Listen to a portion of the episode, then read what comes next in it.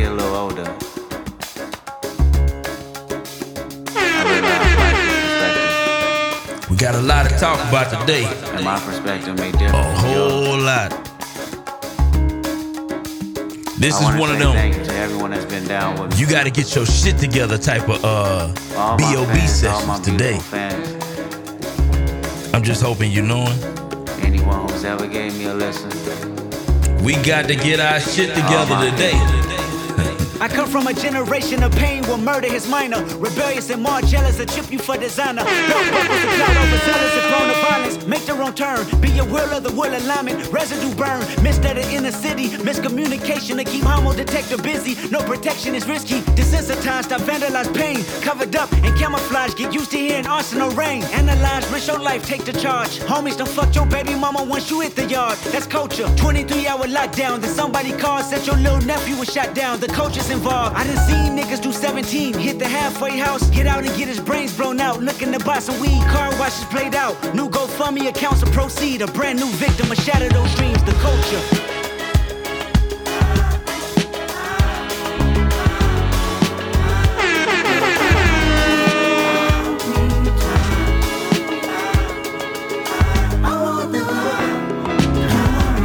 I want the We talking about it today, this morning.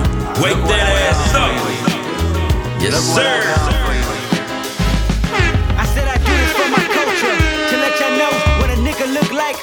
Bulletproof rover. In my mama's sofa was a doodle popper, hair trigger. Walk up closer, ain't no photoshopping. Hey. Friends bipolar, grab you by your pockets. No option if you froze up. Always play the offense. Niggas going to work and selling work, late for work. Working late, praying for work, but he on paperwork. That's the culture. Point the finger, promote you. Wake that Remote ass location, up. protection. They go hold We got a lot to talk about today. Y'all can miss me. I wanna represent for us. New revolution was up and moving. I'm in Argentina, wiping my tears, full of confusion. Water in between us, another peer's been executed. History repeats again. Make amends, then find a nigga with the same skin to do it. But that's the culture. Crack a bottle. Hard to deal with the pain when you're sober. By tomorrow, we forget the remains. We start over. That's the problem. Our foundation was trained to accept whatever follows. Dehumanized, insensitive, scrutinized the way we live for you and I. Enemy shook my hand, I can promise I'll meet you in a land where no equal is your equal. Never say I ain't told ya. Nah, in a land where hurt people hurt more people. Fuck calling it culture.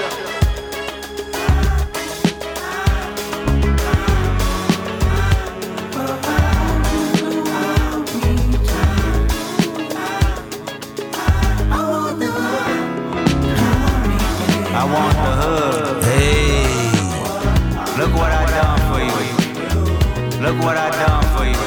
Grand Rising, good morning. Or whatever you want to call it.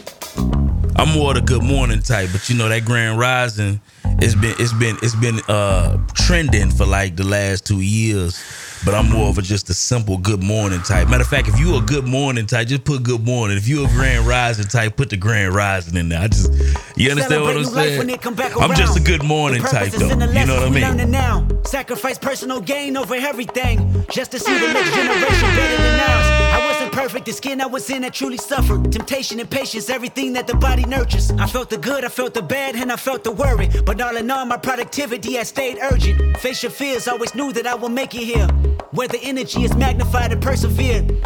Consciousness is synchronized and crystal clear. Euphoria is glorified and made his. Reflecting on my life and what I done. Paid dues, made rules change out of love. Them same views made schools change curriculums. But didn't change me staring down the barrel of that gun. Should I feel resentful I didn't see my full potential? Should I feel regret about the good that I was into? Everything is everything, this ain't coincidental. I woke up that morning with more heart to give you as I bleed through the speakers, feel my presence. To my brother, to my kids, I'm in heaven. To my mother, to my sis, I'm in heaven. To my father, to my wife, I'm serious. This is heaven. To my friends, make sure you count them blessings. To my fans, make sure you make them investments. And to the killer that spared up my demise, I forgive you. Just know your soul's in question. I seen the pain in your pupil when that trigger had squeezed. And though you did me gruesome, I was surely relieved. I completed my mission, wasn't ready to leave, but fulfilled my days. My creator was pleased. I can't stress how I love y'all. I don't need to be in flesh just to hug y'all. The memories recollect just because y'all celebrate me with respect. The unity we protect is above all. And Sam, I'll be watching over you. Make sure my kids watch all my interviews. Make sure you live out our dreams we produce. Keep that genius in your brain on the move. Until my neighborhood, let the good prevail. Make sure them babies and the leaders out of jail. Look for salvation when troubles get real. Cause you can't help the world until you help yourself. And I can't blame the hood the day that I was killed. You had to see it, that's the only way to feel. And though my physical won't reap the benefits, the energy they carry on admit still, I want you. Man, listen, man, make sure, make sure that you are sharing the room because this is gonna be one of the ones that this is between me and you. This is gonna be one of the ones that you don't want to miss and you don't want people to miss because listen, it's a lot going on in the economy. Listen, it's gonna be some big losers and some big winners. That's gonna take. It's gonna be some big wins and big losses that's gonna take place, and you you really want to make sure that you're on the winning side of the equation. How do you make sure that you're on the winning side of the equation? Well, you're gonna have to make sure number one, go ahead and hit that that little share button at the bottom. Hit that share button at the bottom. Share the room. Um, so that's number one. Um, you know, and, and and do that real quick. And then after that, you want to make sure that you pay attention to a lot of the folk that's gonna be coming in to share today because you know we got some folk that have been through multiple multiple recessions. You know, what I mean, have won in recessions, right? And um, it, it, it's listen, you you got to you got to be in these kind of rooms. You, you just got to be in these kind of rooms. You got to be close to folk who are paying attention to the pulse of the market, right? Time in the market, right? And have a deep understanding of how to be able to maneuver in economic times like we're getting ready to potentially experience, right? So, um, yeah, that's what we're gonna be talking about today. So make sure that you uh buckle up and uh and make sure you got your pen and your pad situated because we're gonna be diving deep today. You know what I'm saying? So, with that being said, listen, my name is Byron, real estate investor out of Houston, Texas, primarily focused on the wholesale space. Also do a little bit of uh, new construction, fix and flip, creative finance. Also owner of nine to five millions course uh, and masterclass uh, where I teach people how to leverage that nine to five while scaling into their business full time. Um, and if you want to get more info on that, make sure you tap in with me and uh, I can get you connected with that for sure. Uh, oh, what's going on? Oh, Good morning, good morning. O'Neal Parker, entrepreneur, real estate investor, owner of Becoming a Bank Mentorship Group. We start a new it, but next one. I teach you all the things I do in real estate, uh, how to own real estate. uh oh, I think your mic cutting in and out. You can hear me now? Yeah, I hear you now. You hear it. Uh huh. What's the last thing you heard? It, it's just cutting in and out. I don't know what it's doing. I got you, I got you. Yeah. Well, that's that's me. That's me. Go ahead. What's going on? What's going on, Money Milk? Man, I'm on a little light workout this morning, but uh, Milton Hill, entrepreneur, all things real estate, top flight French View, all of the above. Oh man, O make it look good, man. I might have to join O class, man. O be posting all these videos lately, man. Might have to teach me a few things. Yes, nah, man, definitely interested to hear what we got this morning, bro. Uh, I think it's coming. You think it's coming? I think it might be coming, bro. It's getting a little out of hand with everything these days, man. Yeah, man. You know. You know. What's going on, Ditty? What's going on with it? Man, bless. Yes, sir. Yes, sir. Yeah, man. Keep that with real estate, Ditty. Been in real estate six and a half years. Wholesale, fixing and flipping. Uh, man, we're buying some properties now. Um, man, two day transformation. Looking to scale up your business, um, systems, processes, uh, sales systems, uh, marketing, everything. Looking to scale up to six figures a month. Uh, definitely get with me. And also, uh, sales guru. If you're looking to sharpen your sales skills, close more deals, sales negotiations, which I'm gonna be teaching in the wealth community this Thursday at 8 p.m. Um, you definitely want to be in the building. You definitely want to um, tap in with me.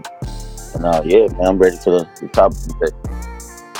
Yeah, man. Um, you know, what, what what you think about this whole situation? Did you think we headed into a you know ugly recession? What, what's your thoughts on that? Yeah, I mean, it hit different every time. You know what I mean? Everything is different. It may, you know, this time it may not hit real estate like it did in 08. You know what I mean? So, I, I don't know. You know, it hit different, but I think we got to head that way anyway. You know, what goes up must comes down. You know what I mean? This is part of it. But um, I think that the stuff that we do on a daily basis, the type of real estate we do, all we got to do is just adjust our prices. It's gonna really play in our benefit because the seller's gonna have to lose some swag, and we back. You know what I mean? We back all the way. we're gonna we're gonna we're gonna talk about that. We're gonna talk about that, man, and, and, and what that looked like, you know, for the real estate market, you know what I mean, and other businesses, you know what I mean? Because you know, the good thing about our business is I feel like, you know, we kind of like in, in a good position in terms of uh being able to uh you know, we we we unfortunately but fortunately we capitalize uh in markets like this. You know what I mean? And we we're gonna dive deep into what that looks like, you know, um, you know, we, we're, gonna, gonna talk about it. We're gonna talk about it. But we got my guy Los in the building. You know what I'm saying? Uh, I know I, I I I reached out to Los last night. You know, uh, to speak on this topic because I know Los. Uh, how was the uh, 2008 uh, crash for you? Man, it, it was it was bittersweet, man. You know, it was kind of depressing, man, because I, I wasn't in the position to take advantage like some of the other people. But it, it, it wasn't too bad for me. It, it was definitely eye open. But I was just mad that I wasn't in the position like I am now to take advantage of. Yeah, and see that matters. That matters. Yeah, absolutely. You know, uh, because when the economy go on a discount, you understand what I'm saying? It's like you want to be in position to be able to pick up everything that you possibly can. Is that is that kind of kind of what you what you kind of allude to? Yeah, hell yeah. Like right now, everything on sale. Crypto down, stocks down, real estate up. But if you know how to find deals, there's great deals out there. Like the world on sale right now. If you ain't in a position, man, you need to get in a position. Mm. How long you think this real estate gonna be uh, up like this? You know, from from just just from my perspective, man. Honestly, it looked like you know the real estate is really what's helping keeping the economy up, finance in general, um, and, and, and real estate. So you know, it, it, it's kind of hard to say right now. You know, I, I, think maybe over the next six months it'll be a lot easier to see. You know, as job reports come out, so we'll see how many jobs being created or how many jobs being lost. That's really going to kind of let us know about how, how the real estate market will con- continue to boom, or will it slow down, or or will it continue to slow down? Because it's still booming. It's just ain't as booming as high as it was, you know, 12 months ago. But it's still up. You know what I'm saying? Yeah. Hmm. Well, we're gonna see. We're gonna see. Ditty say he waiting for some of them sellers to lose some of that swag they got. Ditty, what's yeah. going on with that swag situation? You gotta think about it, man. Like, you know, they've been having swag, man, for the last what year, year or two. Like, you know, the market been good though, but I'm talking about, you know, them sellers been a little different the last two years. Yeah. And for us, you gotta think about it. We direct the seller. Everybody always say everything go on sale, but shit, who, who, who, who touching the sales quicker? Mm. Damn. You know? Our job is, is just don't want to sell off everything to Wall Street and keep it. Mm. If we can do that, then you're a winner. Well, we gonna be, listen, man. Sound like we got a lot to talk about today, man. Ashlye, how you feeling this morning? I just, I'm just trying to understand how you feeling this morning. I know I, I saw I saw your little uh I saw your little, the news segment. I was blown away. I was blown away. Um, you know, how, how you feeling? How you feeling? I know you got a lot going on in and outside of this economy. You know what I'm saying? it's a lot of moving parts. I'm just saying, you know. hey y'all. Listen. I received a message that said, I'm waiting for the hey y'all. That's what I'm concerned about. That's what I'm waiting on. So hey y'all, how y'all doing? Man, I miss blessed. y'all too. Listen, I do have a lot of moving parts Yeah. in in and out of the economy. I have a lot of moving parts, but I'm doing pretty good. How y'all doing? Man, blessed, man, blessed, man. I'm, listen, I'm, I'm, I'm, I'm ready for all of the economic smoke. I feel I'm like ready. y'all gonna come with a lot of it too, Byron, because you ready. You I'm, fired I'm ready up for the oh, on economic smoke. However it go, man, I'm ready, man. I'm, you listen, I'm ten toes. Mm. Let's get ready. hmm I guess that means you're ready for the news, so you can get into it. Man, let's get to it.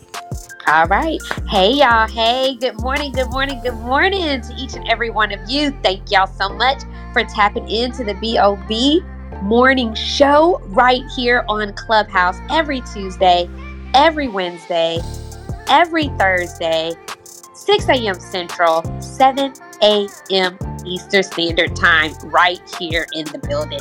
You may have the PTR, so I can be back at the top. I'm Dr. Ashlye V. Wilkerson, host and thought leader of the Phenomenal Women Leading Club and Community. Some of you may know there are two clubhouses right now. I'm gonna I- talk about it a little bit. I kinda in heard BOB about this. news. I kind of heard about this, but I'm I'm I'm confused about it. I, I didn't fully understand it. I seen a couple rooms pop up, you know, uh, on my little notifications, but I couldn't really just join all the way in. But I'm trying to understand. There's two clubhouses going on. What's going on with You got to school us. Yeah. Yes, so there are two clubhouses right now, and every time I come into this room in the morning, it kicks me out for a quick second. Then I have to come back because my functions, I have two different functions. One of my screens have all the functions at the top, and then the other screen have all the functions at the bottom. so if I click the functions at the top, it kicks me out of the room, then I have to come back, and then my functions are back at the bottom. So I'm getting adjusted. I'm getting adjusted over here. Um, but the other side of Clubhouse is by invitation only. And once you get an invitation to go to the other side of Clubhouse, he- here's my thought process about it. Some of you may remember when Clubhouse was originally invitation only and you had to get on the app.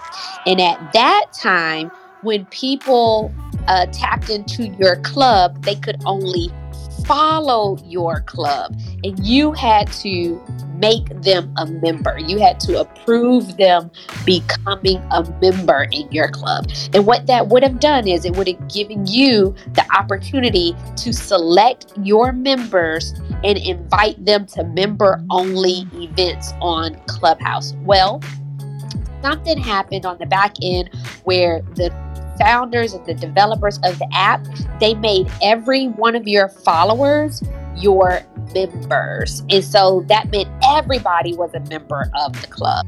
Well now the beta side of the app they are testing the function of invitation only club membership. And if you create a club you will have the opportunity to determine who you want to invite to specific rooms in your club. So your club will be given its own hallway on the other side of Clubhouse. Your club will have its own hallway, and your club can run multiple rooms simultaneously. So think about it like a convention or a conference that you're hosting. And you have breakout rooms, and you have about 10 different breakout rooms going on simultaneously with different topics of conversations in each breakout room, but they're all on the same hallway and they're all hosted by your club. That's how the new side of Clubhouse is functioning right now. So there's a club and they have about 15 rooms going on simultaneously, all on their hallway, all underneath their club. And uh, that's how I would describe it. So basically, they saying if you got trolls in your room, it's your fault. basically basically if you have trolls uh everybody has to be invited in i think i'm not sure but i think you will be able to set the controls of who gets to invite people in i think. Otherwise you're going to have the same issue. If everyone can invite everyone you're going to have the same issue. So we'll see how it goes but it's in beta testing right now. Apparently they have now um, remove the opportunity for us to invite people over because too many people were inviting too many people uh, for their bandwidth and they're still trying to test the feature. So stay tuned. There are a lot of rooms popping up on Clubhouse uh, teaching you about the differences between the two sides of Clubhouse. So we'll see. I'm going to play around with it a little bit more today so I can learn a little bit more about the features on the other side of Clubhouse. So what you're saying is you already got your invite. That's what you're saying. Do you know who I am? Oh, let me find. Let me find. I don't even know if if if I got an invite. I don't even know what the invite situation looked like. That's my problem. I don't even know. I don't even know where to start. So I'm, I'm gonna have to figure that piece out. Pray for me. Yeah, you got to figure that piece out. Go ahead and check your check all your notifications. I'll say, you know, when I was gone for the past two weeks, I saw the invitations come in, but I, you know, took completely two off two weeks off of Clubhouse, so I didn't tap into it. Uh, so by the time I tapped into it yesterday, I was like member number, I think, uh, a thousand and something. So you're numbered when you get over there. Um, and I'm member number 1156 now because I Wow. waited to accept the invitation. So when you when you get over there, it's going to now have a member number on your profile, um, and it's going to tell you who invited you and what your member number is over there. Wow. So Yeah. it's kind of like the VIP section of Clubhouse. That's kind of like what we dealing with. No, it's a beta testing. That's all. Oh, okay, okay. It sound VIP-ish. I just wanted to. so they only so they're only testing it that's it they're testing it but i am reporting the news i want to make sure you all are all the way updated in the bob community that's all that's all Wow. Okay. Well, we here now. we we here now. We gonna have to figure it out. Lo, so you on that other side yet? You you uh you in that VIP piece? Is Los here yet? It's the VIP community. That's what that is. Yeah, man. Wanna know who who who made it over, man? Who made it over, man? I did. Who who is that? Amina. Oh, Amina, what that VIP side look like? What that look like over there? So I was really over there all day yesterday, really navigating. So right now, there's just one main club that is um, accepting the new members. They have other clubs, but they're right now being used by the engineers and testers. So that frozen hot chocolate, for those of you all who are already over there, is the name of that main house that now has all of the breakout rooms. And that yeah, someone blew the whistle and brought brought JJ and you know Lil Rob and them over, so they had to stop um, the invitations. brought everybody over to the cookout. See, no she didn't no she didn't she did not she did not go Said there JJ and them. no she didn't Hey, when you throw the in them in there, you already know what it is. You know what it is. You understand what I'm saying? When you put that in them on the extra on the end of that thing, you already know we dealing with. You know what I'm saying? You do. Um, and yeah, they are beta testing. But what I was told by the person that I was dealing very closely with for the better part of yesterday evening, I followed her around and she's working very closely with the rollout. And she was talking about that they're really wanting to have more accountability in terms of this whole um, clipping people off of the app. So the development is to really enhance the way that this app functions because people are getting doxxed and they're really trying to have more ways to really track so that we are not really living like in the in the hood on these clubhouse streets because it's really you. crazy. It so. is. It is. Got you. So okay.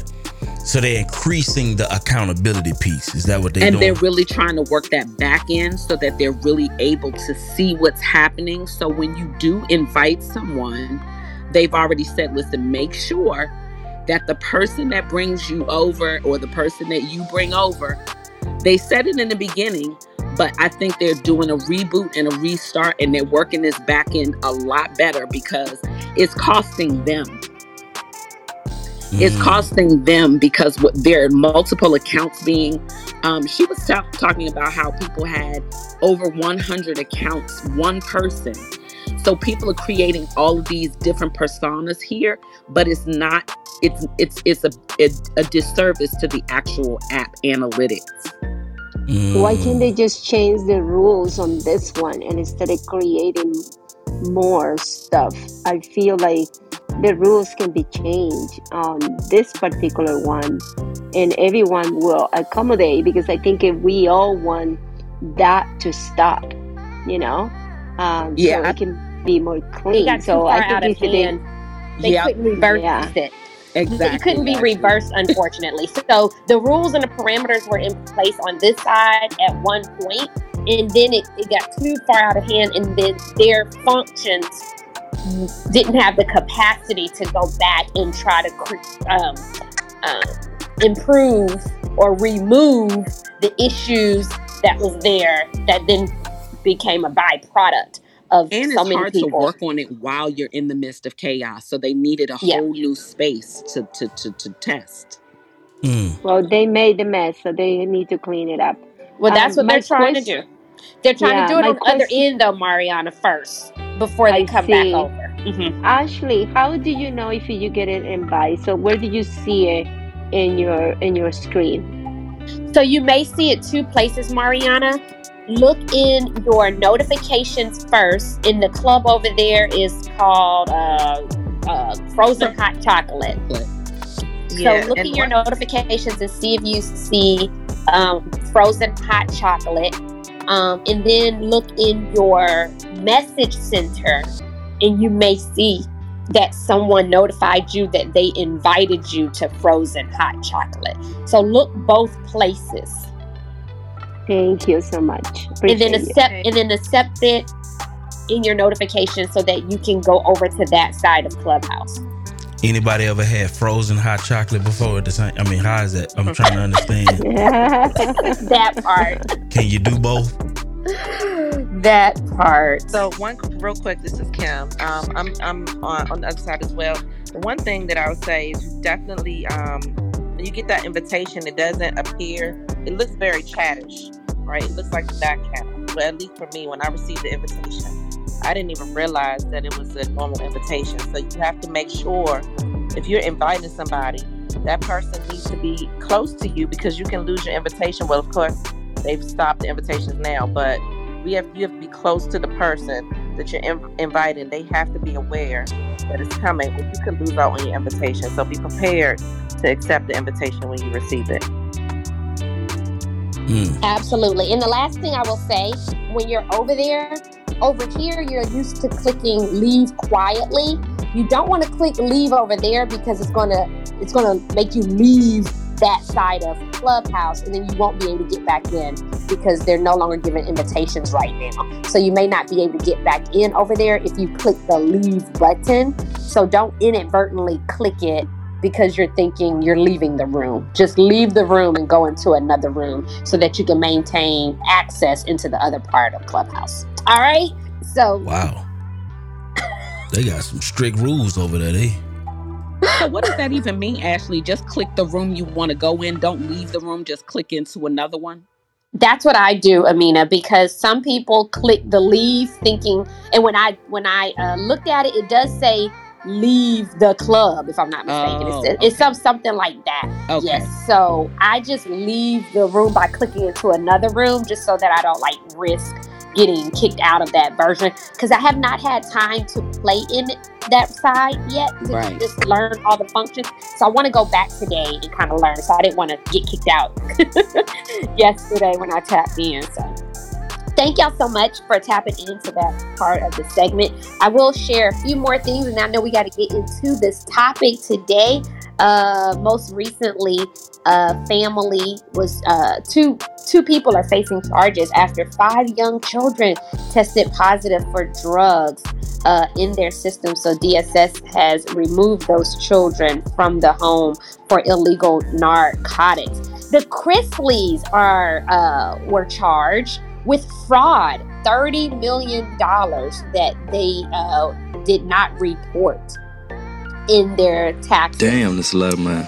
damn. Mhm. Thirty million dollars. Some of you may know them from that show. He is pretty funny. Uh, Mr. Chrisley is pretty funny, but but that was in the news um, that they didn't report $30 million. I wonder how funny was it when he was hiding at 30 million. I wondered what, what, what, what how funny was that part. Yeah, I don't think that part was funny. I think Yeah. that's the reason why he, they were found guilty. They were found guilty Mm. about that. I don't. That part was not funny. yeah, I don't I don't think that was funny. Yeah, it wasn't. Wow. So there is a travel advisory on monkeypox. Some of you may from, uh, remember when I uh, introduced that to BOB, uh, I guess about a few weeks ago, a month ago now, that there are uh, monkeypox out there. It's a rare disease uh, that's the cousin of smallpox. If you Google monkeypox, you'll see a picture of it. And right now, we are in an alert level two, which means practice enhanced precautions. All right. If it gets to an alert level three, that means avoid non essential travel. So you want to stay tuned. Um, the CDC has not applied levels to specific destinations as it does with COVID 19, but they have provided a pretty lengthy list of the number of countries who have now since had cases of monkeypox in their area. They say avoid close contact with sick people, um, including people with skin or genital lesions. Avoid contact with dead or live wild animals. Avoid eating or preparing meat. Avoid contact with contaminated materials used by sick people, such as clothing, bedding, or other materials used in healthcare settings. Hmm. Well, I ain't gonna have too many problems with that because I avoid a lot of that stuff just just naturally. Me too. I'm a germaphobe low, low key. Well, it's not low key. Yeah, it's, It's pretty high, much. high. It's, it's, It's pretty high. Yeah, it's high. It- and it was high before COVID, actually. My mom was like, yeah, Ashlye was like this way before. Way COVID. before. What? Let's be clear. I'm not prepared new to this. I'm true to this. I'm, yeah, I'm germaphobe. Yeah, I am. I mean, I love people. I hug and all the things, but you don't see me wash my hands a lot. I do sanitizer a ton. Like, yeah, I'm, yeah, that's mm. me. I'm yeah, I thought you were going to jump on that lesions part. Uh, see that part. I that part. First of all, why are you even? Never mind. That concludes. We we dug a good lot into the news today. that concludes the morning segment of the news, so we can get into how to prepare for this recession. Listen, Cardi B tweeted out yesterday. When do you think they're going to announce that we're going into a recession? And that got people talking. Yeah, yeah. So let's talk about it. Let's talk about it. So so so Ditty, you you mind giving us a breakdown on what what what's this whole what what are you reading up on? What, what you know what I mean? Yeah, yeah, man. Actually, uh, you know, I got two different um places I've been reading up on. Um, I know Forbes is one of them, and then I actually um reading. Um, I'm actually taking a look at one right now, upnest.com, and uh, I'm gonna read the general definition. Everybody don't know exactly what a recession is, if that's cool. Yeah, absolutely. So yeah, so uh, what is a recession? So the classic definition of a recession is consecutive quarters of negative growth. Typically, the National Bureau of Economic Research waits for the second quarter of uh, statistics before declaring a recession. And uh, the first quarter was already one of them. So everybody is really just waiting right now. Um, I think it's July. Uh, once July hit, we know that you know if the economy, you know, if it basically, if everything is negative basically twice in a row. If everything's negative twice in a row, then guess what? They're going to officially announce they're in a recession. It say that uh, when COVID nineteen was just beginning, was just was just beginning, and there was already every indication that the economy would continue to collapse. An unprecedented number of unemployment claims and corporate bankruptcies were looming on the horizon. At that point, a recession was all but guaranteed.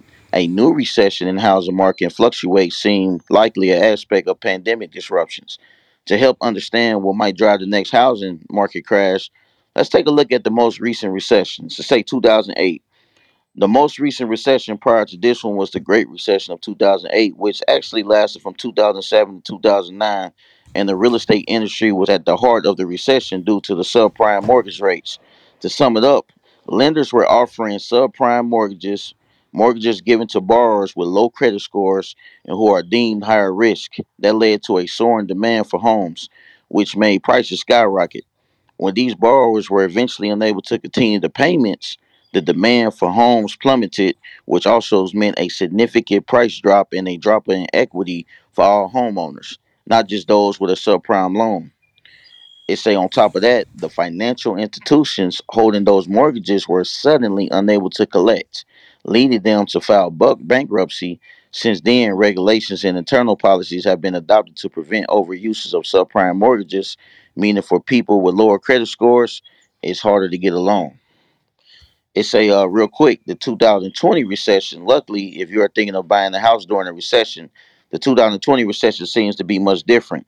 For one it wasn't caused by the financial sector. The recession was caused by a pandemic and there's reasons to believe that once the pandemic is under control the economy will begin to recover. A more temporary decline in economic activity should in theory be less dire than the 2008 recession.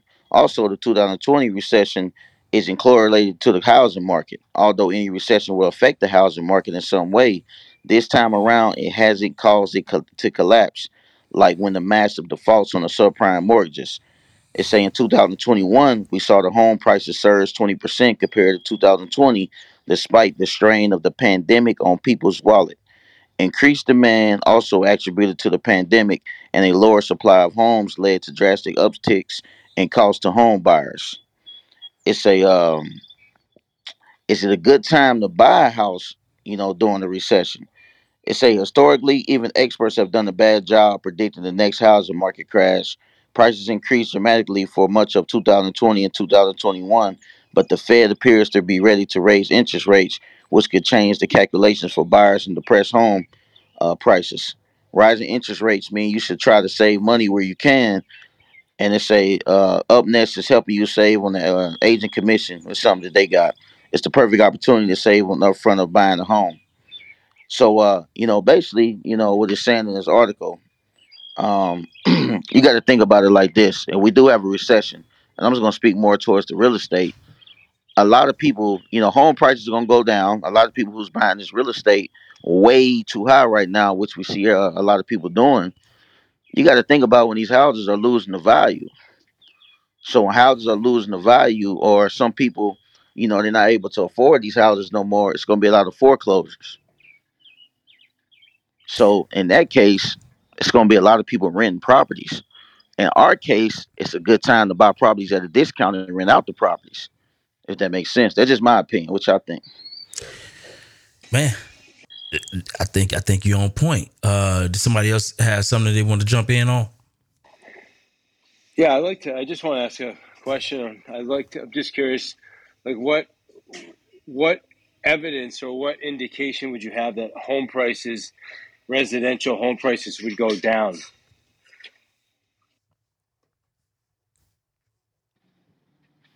So, I mean, if you take a look at it, I, well, every market is different, right? You know, I've been seeing people, you know, in bigger markets, you know, like the the Dallases, the Phoenix, um, they've been saying that you know through data that you know a lot of the sales have been slowing up if you pay attention. Now, a market that I'm in, like Huntsville, Alabama, the market is a little bit different. I think every uh, market gonna be a little different. You just got to really do the research that the, in the market that you in. Yeah, absolutely. Yeah.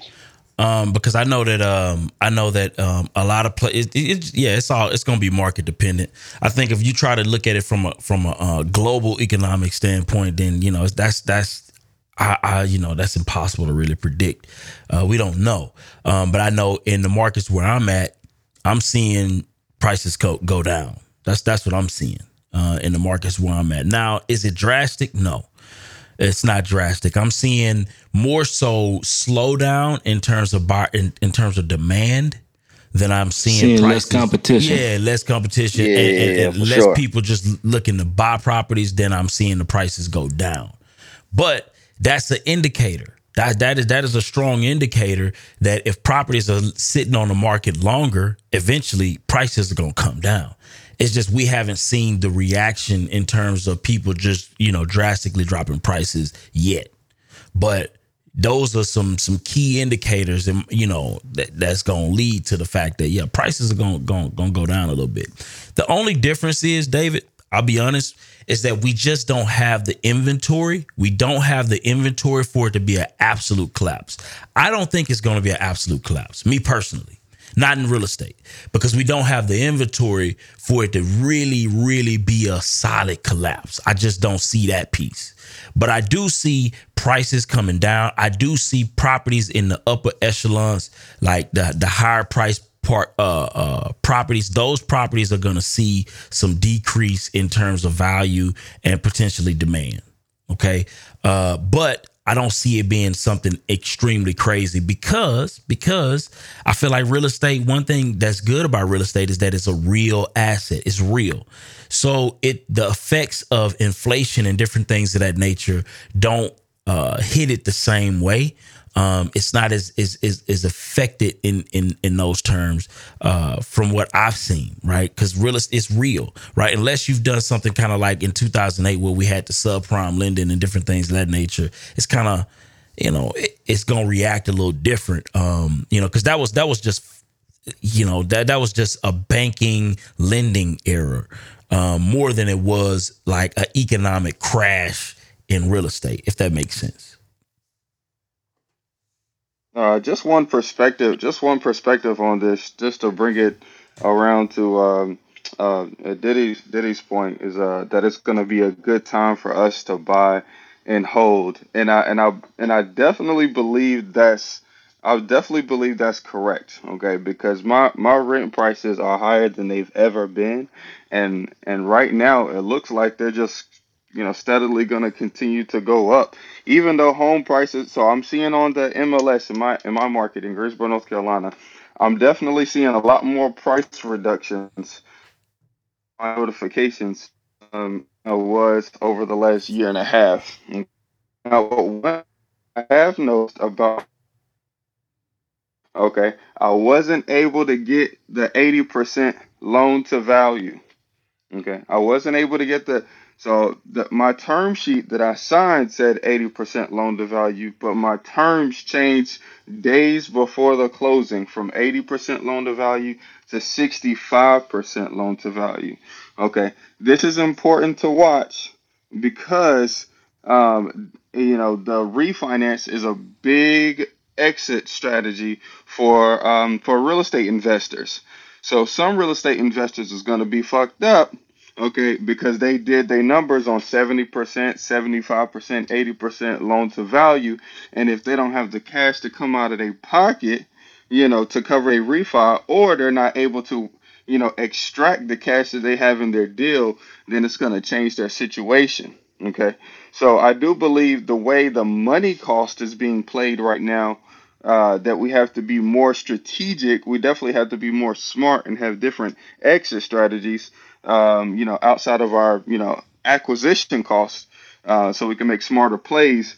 But I, but I, so for so for that reason, that's definitely a reason why the market is slowing down. But also, there's going to be little hidden opportunity, uh, you know, to come up with creative deals right now. Okay, so I, I in, in my opinion, on my side, that's what I'm.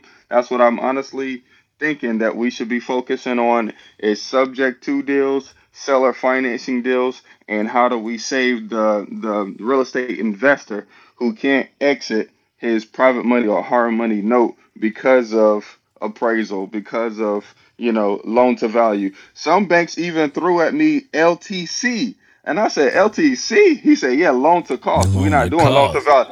Yeah, we're not doing loan to value right now." Whoa. I said, "Oh, I said, whoa, okay, that's different." You know.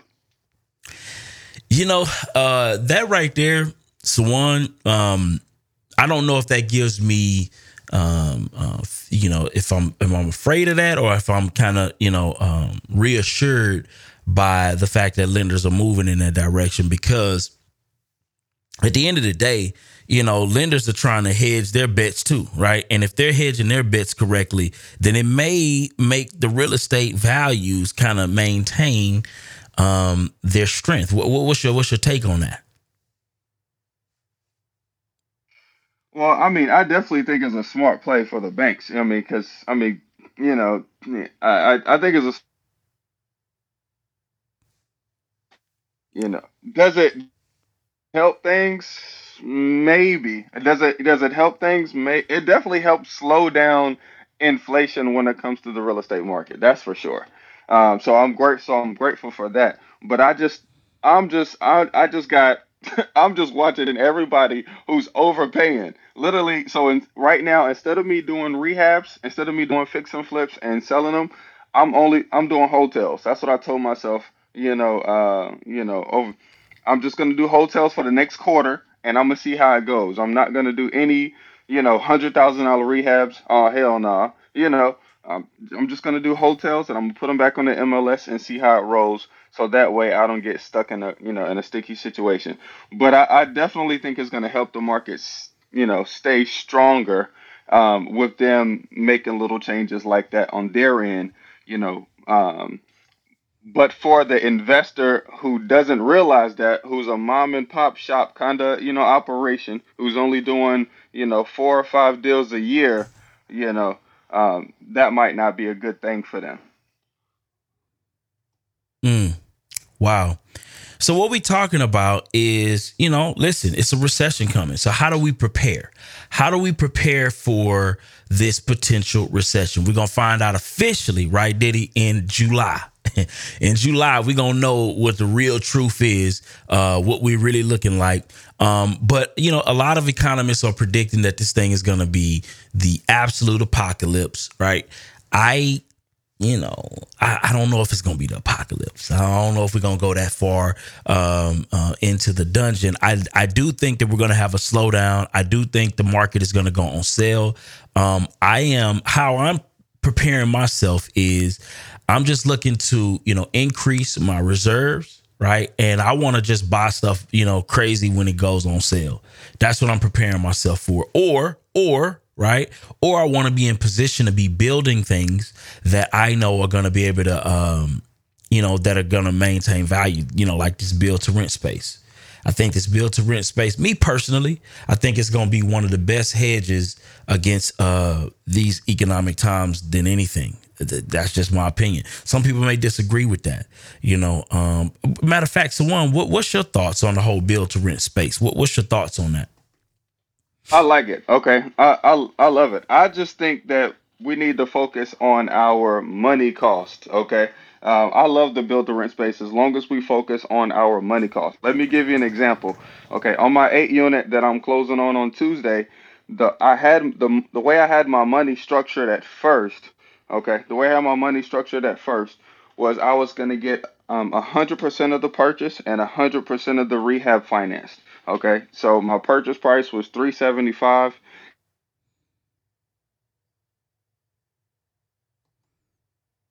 Is the, is the sound coming out? No, no payment. I don't know if you guys can still hear me, but I was doing a no payment note for fourteen percent. So that means all of my interest is pushed to the back of the loan, and so it's like sixty eight thousand in interest. Okay, and my payoff would have been like five sixty or something like that, or like five sixty five. Okay, so I decided not to go that route and restructure after my refinance. After my refinance um, uh, went the way it went, and I decided to break it up. So um, now instead of just doing um, everything interest compounded on the end, I'm taking two points on the front. I say, hey, look, you want 14%? I'm gonna give you 14%, private money guy. But look, this is the way we're gonna do it. Two percent on the front Okay, so instead of him bringing 490, he's bringing 480. So great, he gets 10 grand right there of interest. I'm paying him 5% interest only for 12 months. So that adds up to be like $27,000 in, uh, in interest. And then at the end, I'm paying him seven points. It seems aggressive, but I'm still giving him his, his, four, his 14% that he needs. Okay. But at the end of it, my payoff is only 515. okay, and that's just because of how I structured the deal. And so think of think about that. If the same exact deal with the same exact lender, just structured a different way, you know, my payoff is less. So that means I had to bring less to the table when I go to refinance later. And I think that's the kind of stuff that we got to be thinking about right now. We got to be we got to be playing chess moves. We can't just be out here just doing just because this is our normal routine, you know. Um, uh, but I love I love the build to rent space. I'm I'm I honestly think the build to rent and the multifamily space that's kind of where everybody needs to be because you can control your numbers just a little bit better. You know, you can control your little your numbers a little bit better, and there's less competition of people who actually are savvy. You know, that can do it. Man, this is good stuff. I, do we have any lenders in the building? Any lenders in the building? I would love to hear from some of the lenders to see kind of what they're seeing, what their thoughts are. What what do they think? Um, you know, how, how do y'all feel about how this market is going to play out? Um, you know, particularly some lenders who've experienced what happened in 2008 and looking to grow in you know this particular season. What does that look like? What do y'all think? Um, um, we're gonna be dealing with, you know, in in, in the next couple coming months or so. Hey, uh, so um, I didn't uh, experience it 2008, but uh, I've been doing some marketing analysis, and there will be, uh, and it's it's starting to happen now, but we're at a slow, um, a slow downturn. But however, um, since I'm in the education space, I tell people, you know, don't be that person that does participate in purchasing the homes that are over.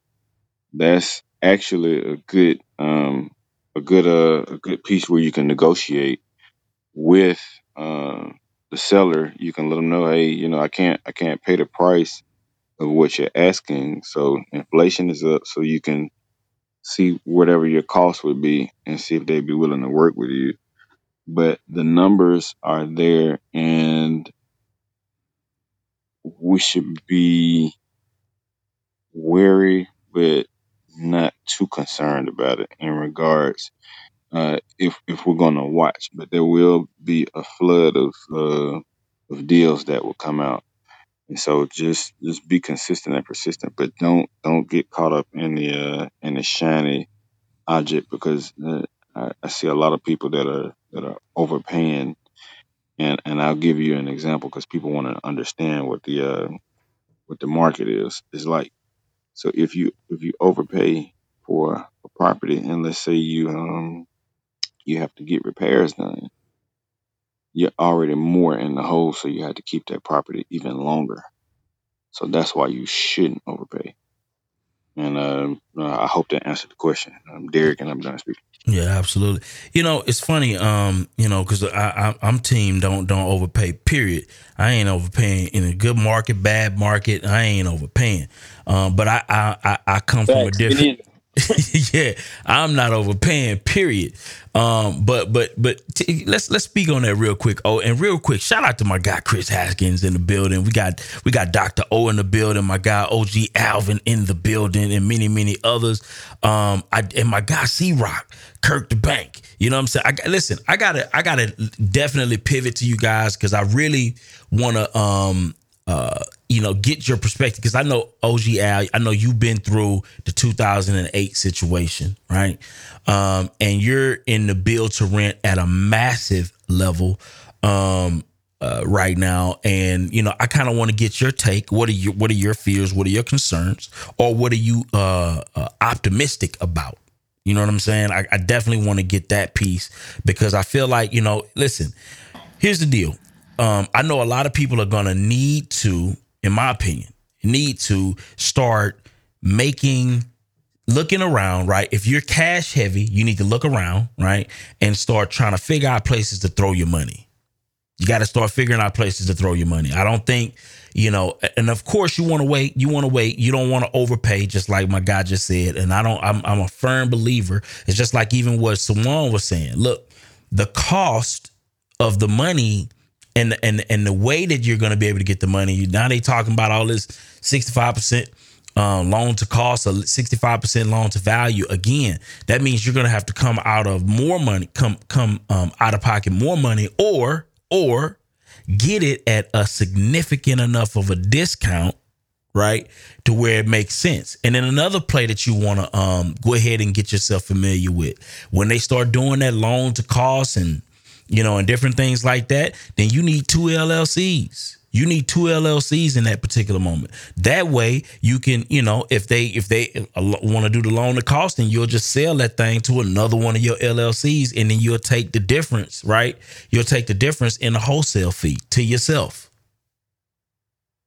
Okay? Can I Byron, can I talk about the what's going on from the mortgage Please, and real estate please. perspective? Absolutely, please, please. All right, because I heard. uh, Well, let me just say this. Okay, Patrice just jumped in the building. What what I'm seeing um, on the on the real estate on the mortgage side is that uh, the interest rates are high, so that has slowed down. What happens, especially in in today's market, is that you don't see refis, right? So and higher, right? Right. Higher. Right. So you don't see as many refis right now. And I'm seeing a lot of mortgage companies go out of business too. There's a lot of layoffs and stuff like that in big companies. The reason why I'm not affected by it is because my niche is VA mainly. But let me give you an example. Okay. And this is happening fast.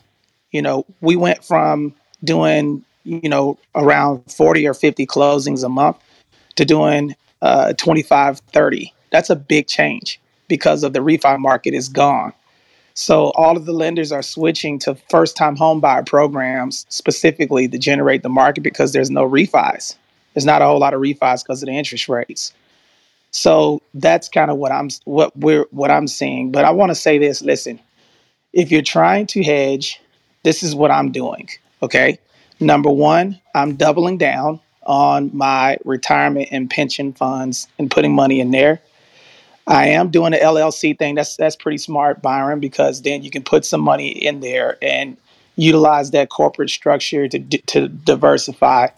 And then the third thing that I'm doing is I'm I'm buying more inventory because I can kind of do more predictability and more tax deductions and amortized deductions and accelerated depreciation.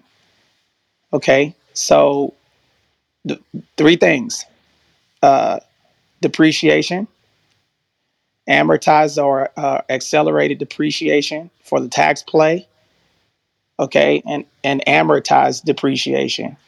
So that gives me leverage. So regardless of what the market is doing, um, if the if the property goes down and I have that real estate asset and it goes down, I still have the tangible asset. Plus, I have the depreciation of the asset. So to me, the safest bet, and this is just me speaking from my lens, is to have inventory. But you also have to buy inventory the right way. So whether it be single family homes or multi units, they both work. Wow. So Patrice, I know we got Patrice in the building. Oh, Y- go ahead. Yeah. Um. Yeah. What What are you What are you What are you seeing in the market? Uh, in terms of lending, what, what what are you seeing uh, for and, and specifically lending to investors? What what are you seeing? Well, you know, I- I'm a um, I'm a backtrack just a little bit on, on some stuff that Tony said, and then I'll, I'll answer your question if that's okay, Byron. Um, you know, um, you know, Tony Tony said interest rates are high. Um, the thing is, interest rates are not high. Um, interest rates are rising, and because the market is correcting, we're seeing rates move into what is a normal rate environment. So interest rates have been kept exponentially low intentionally by the government to try and spur home buying in the economy. Um, and Tony's absolutely right. With the rise in rates, um, people are not refinancing. So, you know, if you're in the mortgage space, um, and I've said this many times, um, if you are a mortgage loan originator, you don't want to build your business on refinances. Um, purchase business is what gives you longevity in this business. Um, and, so, you know, while the the refinances were the gravy, um, I've always had the purchase business, and so I'm continuing to get the purchase business. Now, when it comes to investors, you know, Fannie and Freddie changed a whole lot of their um, guidelines when it came to investor products, but the products are still available you are going to be looking at higher interest rates when you purchase as an investor. It has always been that way. It's going to continue to be that way. So if you're looking to um, purchase, say, maybe a two a two to four unit property, you're going to probably be looking at interest rates that are somewhere in the sevens. Uh, but I will tell you, when I bought my first house back in um, the, the mid '90s, my interest rate for my primary residence was almost 8%. So just looking at those numbers, it's still a relatively low interest rate for an investment property. But the other thing I want to say is if you are looking to purchase as an investor and purchase investment properties, guess what? The rate shouldn't matter. the down payment is what the down payment is. And if you have underwritten the property correctly and you have determined that there is adequate cash flow um, for what it is that you're purchasing, that's really what matters. Because if you're looking to buy, you're going to buy in whatever market conditions we have, period. Rates are not going to go back down to two and three percent. Rates are, are not going to go back down to four percent. And if you're talking to a lender who is giving you those rates, then you really need to take a look and see how much you're paying for those rates. But remember, if you're buying an investment property, how much of that is are you able to write off tax wise at the end of a excuse me at the end of a year so it still comes back down to if you underwrite the property correctly if you set your rents correctly if you are generating adequate cash flow then the cost of buying the property is the cost of doing business so byron i don't know if that answers your question but that's kind of my perspective on it It did. Yeah. One hundred I can tap in too. Yeah, jump in. Uh, so I work for a lender. Um, I'm more so on the relationship management side. Um, so I actually help get investors like the information that they need in order to put in uh, their application. But from what I'm seeing, this is a good opportunity now for savvy investors um, that actually have some skin in the game because they're going to get the more favorable rates. If I'm just being honest, because if you're a first time person just jumping into the market right now, um, the lender is always going to try to protect the cash. Um, and the, the reason why I like where I, like where I work for now is because they focus on asset asset based lending. So you know if somebody's just starting out and you know trying to look to invest in real estate, they have to know the numbers and the deal has to be extremely good. Um, it has to be enough meat on the bone. It has to be enough uh, room for points um, for the lender to receive. And I think it's a good opportunity right now um, for people that are already experienced, just because they're going to get the more favorable rates. What I'm seeing just from like me and um, getting the applications, they're they're making their decisions based off people who have already done this because they're trying to hedge they're trying to hedge against the recession. They're trying to hedge against the inflation, and the way that they're kind of doing that is working with people that have already showed um, the people that have already shown success in the real estate market and already have a real estate portfolio developed. They're getting the best rates from what I'm seeing, and then the people that are just coming in, they're requiring up to 65 percent down. Um, so it's, it's been cool for me to see uh, from another from another lens. Um, I want to jump in, but after like seeing some of the, the interest rates like starting off, it's just like man, I don't I don't have 65 percent uh, to put down for a property, and um, but from what I have seen, the, the first couple of deals are, are high. Um, so like anywhere between 55% to 67%. But once you've done two to three deals, um, I, I've seen the interest rates uh, like significantly drop down. Are you in the hard money space when you're talking about that? Uh, Yeah, and, hard and money. huh, I'm sorry. Yeah, hard money. Okay. Um, because you know, again, I, I I traditionally stick to um, residential space one to four units. So let me be really clear about about where I'm coming from. Um, but you know, uh, I, I don't work necessarily in the commercial space.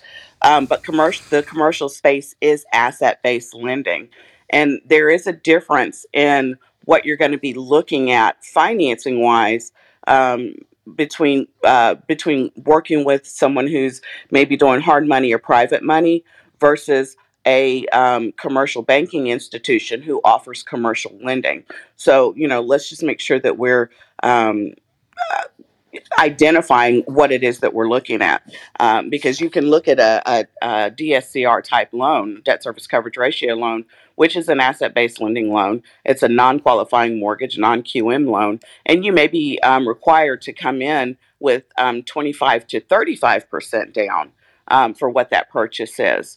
Um, again, I don't move in the commercial space, so I try to really uh, veer away from things that I don't know um, when I'm speaking. Um, but what I'm very confident of in, in saying this is your hard money lenders are there and they're there for a reason. Absolutely.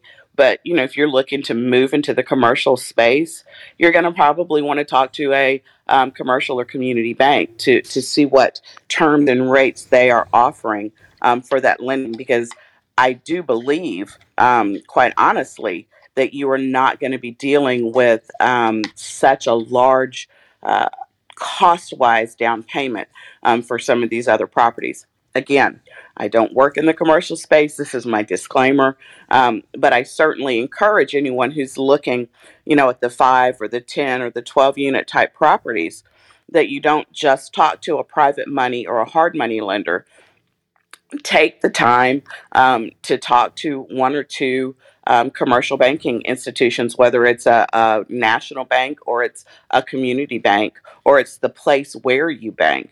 Now now coming in as a new investor wanting to buy something like that you know it's going to be it, it'll be difficult. I'm not going to lie it'll be difficult because there's a whole lot of stuff a commercial bank's going to want to look at and they're not necessarily just looking at the asset itself. So um, i just kind of wanted to add uh, a little bit to um, what had been said earlier and i'm done speaking byron Absolutely.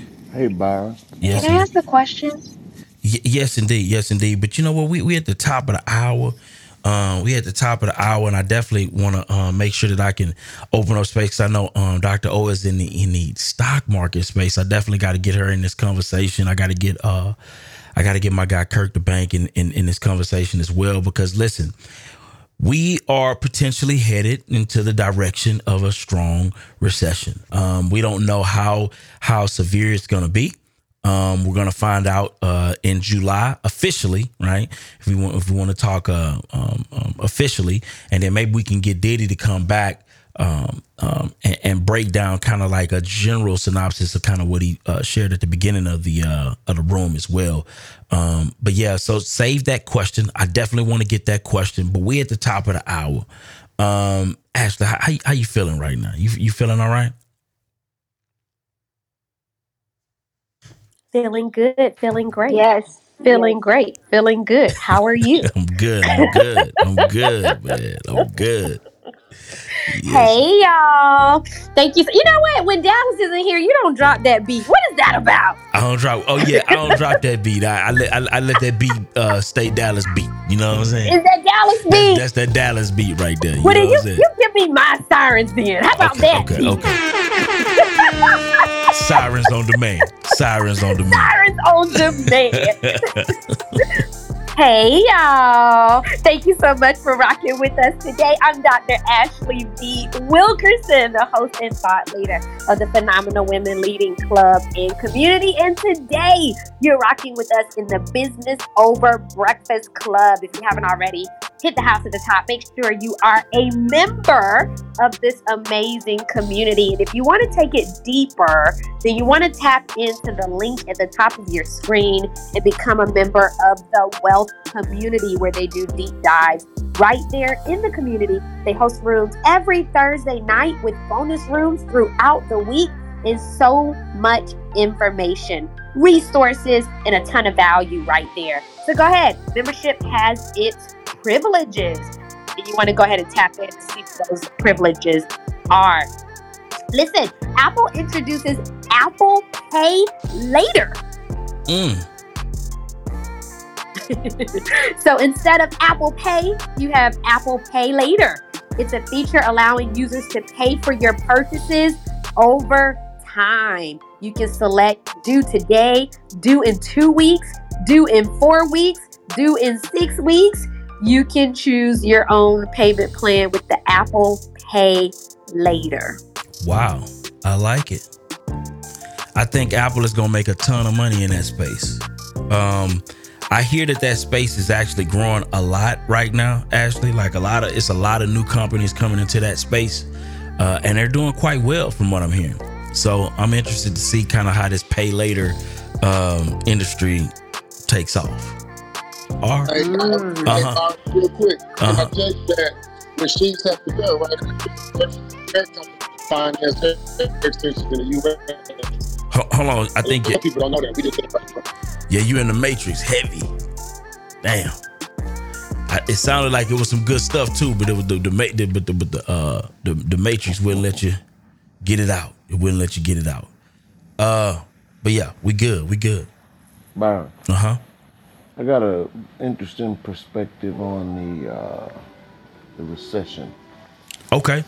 Yeah, we're gonna we're gonna tap into it. We're gonna tap Yeah. into it. All right, we're going to bring it back to them. Let you know that a national study reveals that 5% of Americans under the age of 30 identifies as transgender or non-binary. Okay. Dave Chappelle So hold on, hold on. Let me see them numbers again. 5% of Americans under the age of 30. Okay.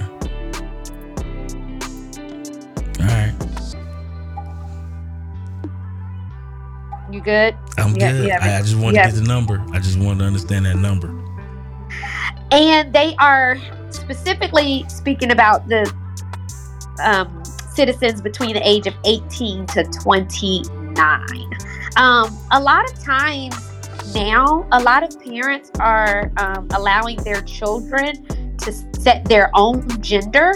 Um, and so they don't put female or male on their children. They're allowing their children to determine what they identify as when they feel led to. So forget God and his assignment. Just you know, we just gonna get creative. Dave Chappelle and Chris Rock set the team up for a joint comedy show in September uh, in, are- uh, in an arena in London on September the 3rd. Tickets are going on sale June the 10th. Now, I wonder if they're going to do a set about Will Smith. What are your thoughts, What do you mean? What do you break that down? So, if you don't recall, Dave Chappelle, someone rushed him on stage at one of his recent sets. And then Chris Rock came out saying, I wonder if that was Will Smith attacking you. That is hilarious. that is hilarious. And now they're teaming up to have their own show together. Mm. Wow.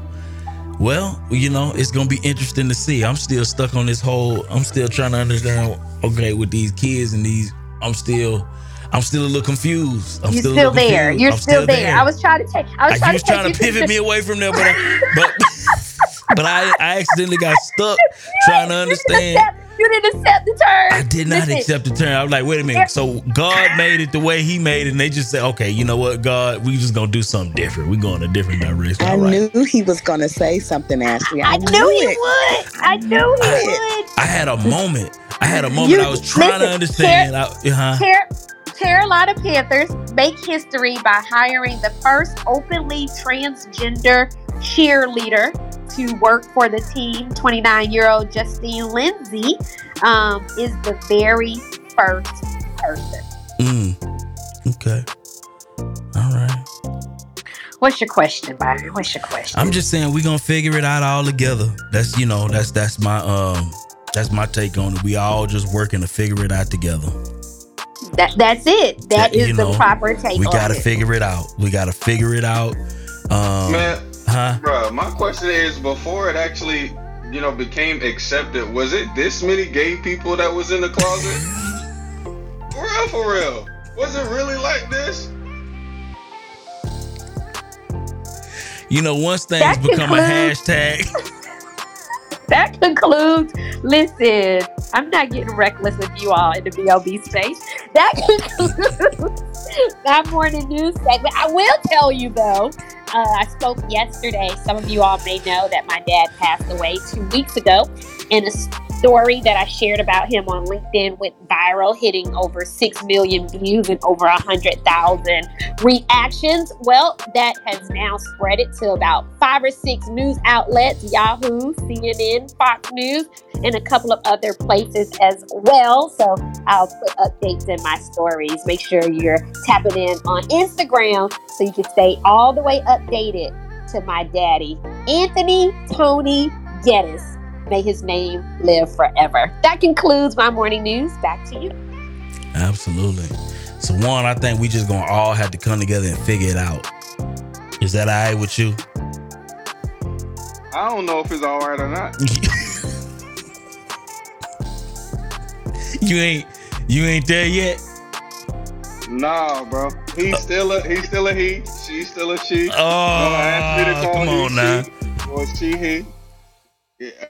So with it, A spade, a spade. A spade can't uh spade can't be a heart. Heart a heart can't be a diamond. A diamond's a diamond. Spade a spade. Mm. Okay. All right. We gon' all right. Byron, the scary part of that is if five percent of the people are are gender confused, then that means what if fifty percent of the people are men and women, just half and half? That means one out of every five dudes might not know who he is. Mm. It, you know, yeah, it's a lot. It's a lot. We, I think we all got to work together to figure it out. I think it has a lot more to do than just that. Sorry, I don't. I didn't mean to butt in, but um I think in this society, you know, some people might want to just um identify as they and not he, she or or or non-binary. They can they can they want to be anything you want to call them, you know what I mean? To not like pinpoint down exactly what you might think they are. So with me saying that is um I have friends that um they don't mind if you call them a she or he or they or them. That's by not that's non-binary. So I mean it it's a little different than what some of you might think. God, Is it that hard to really tell the difference? What do you mean? So like if I put my eyes on, I'm trying to understand. So if I put my eyes on it, you understand what I'm talking about? Whatever it decides it want to be, I'm gonna make a determination in my brain based on what my visual uh, right. senses But is telling me. Right, Byron. But in today's society, and what Ashlye was saying, um, you know, those 20 year olds to 30 year olds, um, you have to think twice before you say he or she instead say they or them, Oh, gotcha. just to be careful. I mean, you know, we Gotta didn't grow up careful. Mm-hmm. like that, right, Brian? Uh, but, right, Byron? But it's just, you know, coming into the society, we have to kind of educate ourselves with, you know, Mm, educate. All right. especially with using the word female. I was chewed up for using the word female. Apparently, Oh. that's offensive. You just yeah, you just have to be careful with what you say. I mean, if I if I don't know, I'm gonna say they or them, just out of respect. Call me me. He, but, you know, don't call me they. You know what I'm saying? Respectfully.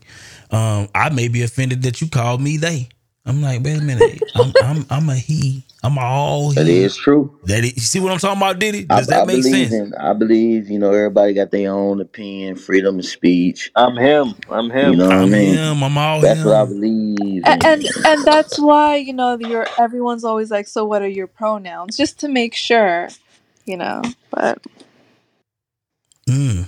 As long as you identify, you you got to identify something if you're trying to get with somebody. If that makes sense. Exactly. Because we You don't know, need that I'm gonna leave it at that. Gotcha. Gotcha. So we talking about the recession. we almost got derailed. We almost got derailed. Oh, my uh, bad, my bad. No, no, no, no. It wasn't your fault. It wasn't your fault. It Real was the news. speech. Good topic.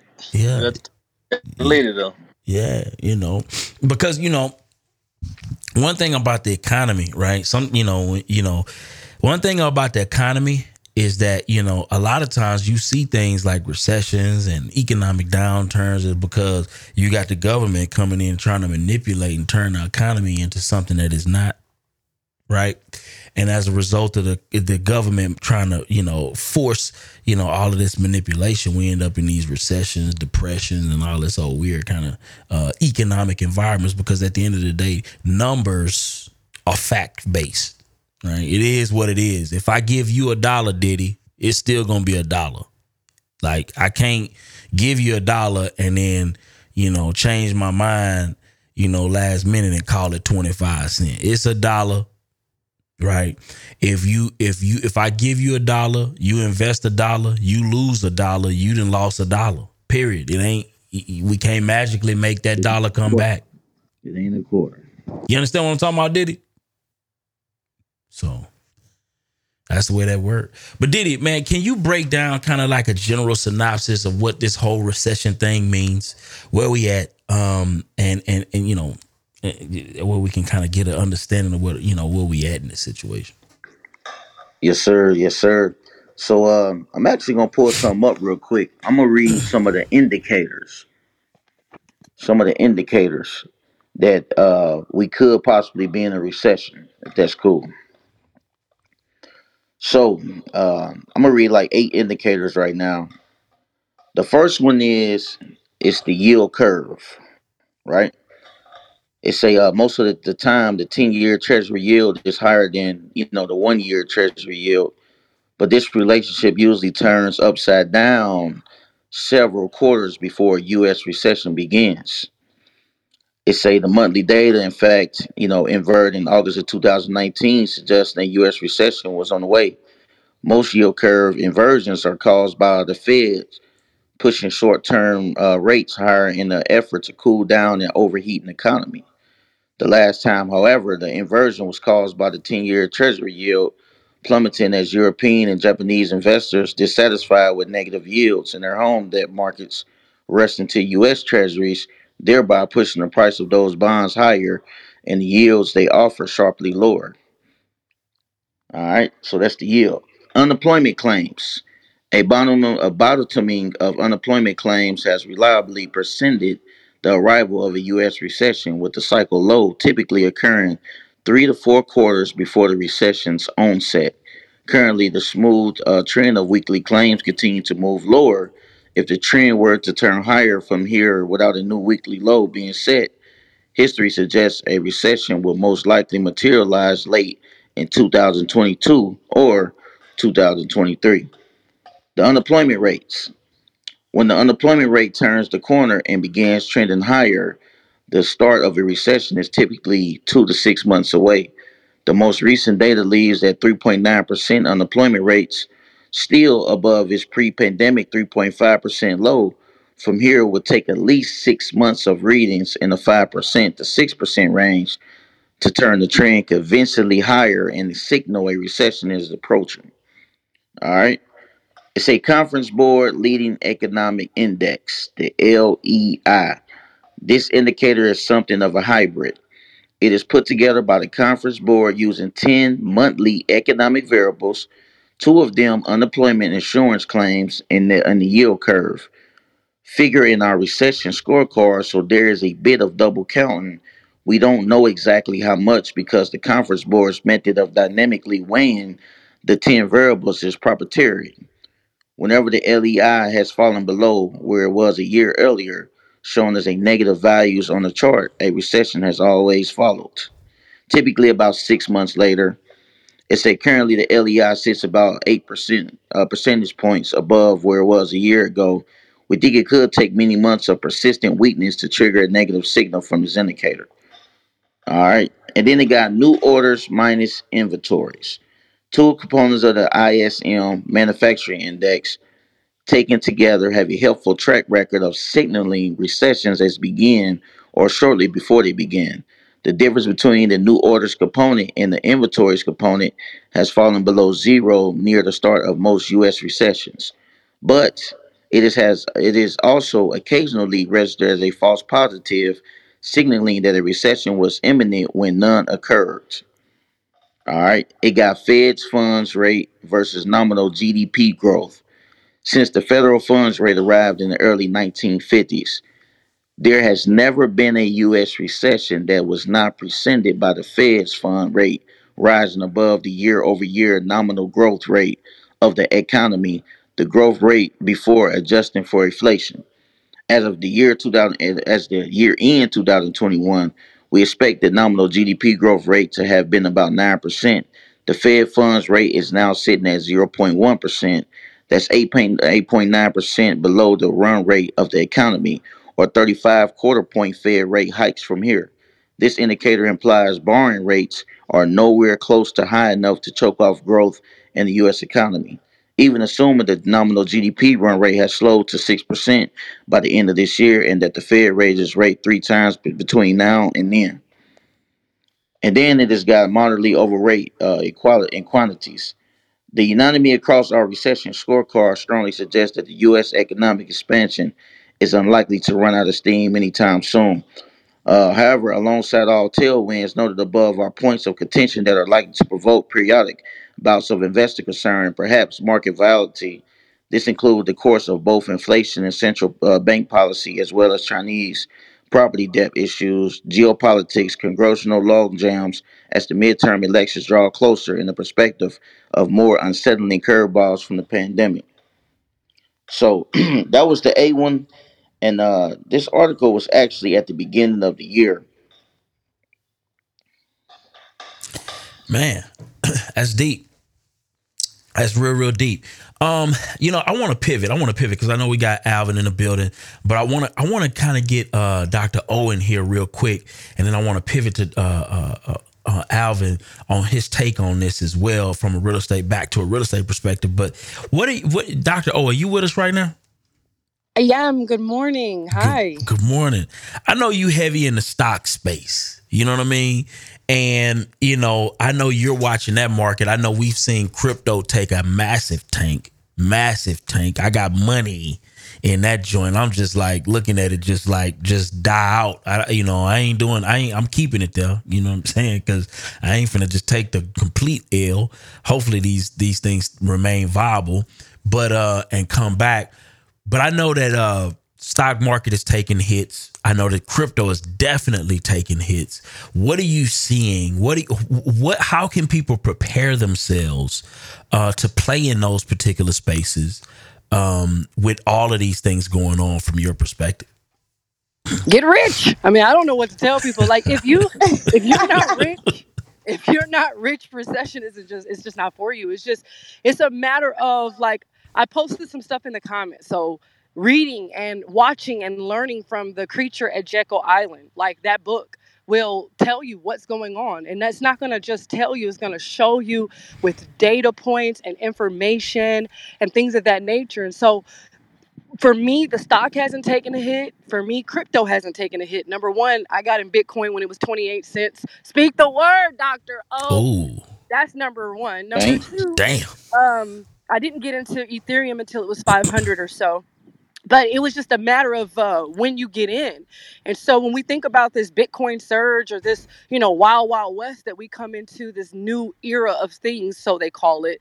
Uh, first of all, in 1940, this this all started, by the way, with the whole crypto situation. You can go back and look at eCash and Bit Bitcash and all this stuff has happened before, right? So what I did was I did a historical account of it's not stock that's dropping, right? It's the value of the dollar.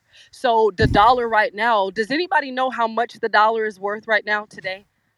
Like when I put a dollar down on the table, what is the real value of the dollar? Not a dollar. well, we'll go with that. We'll go with both of those, right? So let's just say that's the that's the key factor. So for Dr. O, when I buy stocks, I never think that I'm buying $25 worth of stock. That's not my mindset. My mindset is that I am basically in an opportunity because there's two people or two entities that truly get value out of inflation the only two entities that I know of, besides the Federal Reserve, who actually monitors, quote unquote, monitors inflation, which is a lie from hell, but whatever. So, the only two entities that I know that get value out of inflation, which is a, a steadfast thing that happens in our globe, are investors and companies. I don't know any other beings that get value out of inflation. And if, if inflation is always and companies are always and investors are always then i would say that's the how right? That's the how and that's also the who. So first you have to find out who's valuing from taxes. Who gets the value from inflation? Who gets the value of the decreasing dollar and i believe that once people can start to turn their brain towards who gets the value out of the decreasing of the dollar then you can start to actually reverse engineer how you can get the value. That's whether you're on welfare, negative $4 million, or you have $100,000. You can at least know who gets the value and start positioning yourself as the who. And then last but not least, when it comes to the stock market, what I've done is first of all, I'm not playing with her. This is the time for reserves, reserves, reserves. And a lot of people are hurting because they didn't have or don't have reserves, including yours truly, right? I put a lot of energy into the stock market, but I don't see my portfolio falling. I see my portfolio resetting itself and correcting itself for what's to come. This is, I think, I forgot who said it, but it's a double down moment, depending on who you are and where you are. And also, a lot of people got in crypto because of 2008. Remember, crypto came hard on the scene 2009 because they were telling people, you guys are failing our economy. We're in a recession. You're not doing anything about it. The dollar is failing. We're not messing with you no more. That's when the decentralization um, system began to take real root because remember, this has been going on since 1940. Or you can research that. I, I can't tell you to remember what you don't know. But this has been going on for a very long time, trying to find hedges against inflation. And then the digital the digital dollar said, forget what y'all talking about. So by 2009 era, they really started jumping on the scene. By 2012, 2015, they weren't there was no point of no return. They're not playing around with this dollar anymore. So I would just tell people to educate themselves on who benefits from inflation, how that can start to help you. And when you are thinking about the current moment, like Dr. Oh, that's cool. I wasn't there in 1940, and that's cool. I didn't do anything about it in 2009. What can I do today, this very day right here? What you can tell yourself is that value of that dollar is probably anywhere between 10 and 20 cents. So take the happy medium and you can start to really look at the dollar for what it is in this moment, not get emotional, not complain, not cry, but really realize what can I do with 15 cents? And how can I start to use this 15 cents? There's a guy, I'll post him in the comments, who was able to master and become a billionaire during every recession, not one recession. He's an old guy, but he became a billionaire in every recession because he found this point that I'm making today what is the value of the dollar? Without emotion, play off of that as much as you can when you come in the stock market or you come in the crypto market. This is a really good time to start to position yourself. I wouldn't go all in. I would do maybe 10% of my portfolio. This is not financial advice. This is just me knowing what I know about what's coming only because I want people to have reserves. If you get a dollar in your hand, put 5 cents aside, put 10 in the market. Or if you get a dollar in your hand, put you know, put five cents aside or put uh, 10 cents aside and put five in the market. But you're going to have to position your finances the same way the dollar is moving, not what they're saying, but what's really happening in the market. So you got to study PPI and CPI and all these other terms. I would do a lot of research. I would be very careful about investing right now without education and without the right teams with an S of people. And that's what I'm doing, right? And I pulled my money out of the market, my cash flow out of the market, and I've left uh, uh, about 25% in the market crypto, stock, bonds, yields, and all that stuff, and let that fall. Just let it fall. Because as it rises, if it rises, that's none of my business. That's why I put it in there in the first place. I knew the risk when I came in. But I'm big on my cash flow because I understand that each dollar represents 10 cents or so. And so now I'm starting to position my money towards the future and looking at future inflation. So guess what I'm investing in? Futures. That's Dr. Up. I'm not telling anybody else to do that and enter at your own risk and you still need some advisement. So that's what I'm doing, Byron. I love it. Futures. Y'all heard it. Y'all heard it. You know what I mean? Listen, man. I mean, this this is good stuff. This is really, really good stuff, man. We got a couple other Titans just entered the building. You know what I'm saying? We got my guy Vince just entered the building. My guy Malachi 10G. You know what I mean? Marad is in the building. Olivia's in the building. You know what I mean? Listen, we finna talk about it. We finna definitely talk about it. So I know um um Alvin um it, you know uh, Alvin, are you with us right now? Is Alvin with us? Yes, sir. Man, what are you seeing? Um, I know that you're doing a big, massive build to rent right now as we speak. I know that you're soliciting, um, or should I say, yeah, you're soliciting investors probably. Um, And, you know, and I'm pretty sure you may be getting a few questions or maybe getting a few concerns from a few investors potentially. What are some of those concerns? Are you concerned? Are you optimistic? Are you pessimistic? What are your thoughts as you enter into this build to rent space at the massive level that you're entering into this space? I'm talking tons of capital being um, um, injected into the projects that you're doing. What, what's your what's your take on this particular landscape? Well, a couple of things, man. I'll tell you. The first thing is recession is fear based. So if you sit in this room long enough for 30 minutes, man, you get out of here and go, fuck, man, the world is falling apart. So as people continue to become fearful, planting those seeds in their mind that bad shit is coming, that's subliminal to what happens now you, they stop spending and they start start shrinking back. And as people shrink back, that's what everything else does, man. And the only way you get through this is to grow through this kind of stuff. You got to get in a, in a room of positive people. You have to be in a positive environment. You have to think about growth and not shrinking. You got to think about that kind of stuff. So, the what what I'm seeing, Byron, is I see LTVs, LTCs, yeah, they're going back. That requires a little more money down, woo, woo, woo. But what that does is it leaves you more cash flow. Because if you're leveraging lower, you got more cash flow. So there's a there's a there's an offset to the fear-based side. Oh, I gotta put more money down. Oh, I get more cash flow. So I'm super excited about what's happening. You used to have 50 people looking at a $100 million or $50 million portfolio, and now you got five. So, ooh, we, man, it just cleared the room from all the garbage, from all the people that didn't really know what they were doing. They were only out here because they thought it was shiny. And now when the work starts, it's like, ooh, they're scared. So back to the fear-based side of things again. So this 5%, 7% interest rate, ooh, is high. Man, y'all ain't gonna never see another damn 3% interest rate in your life. Ever.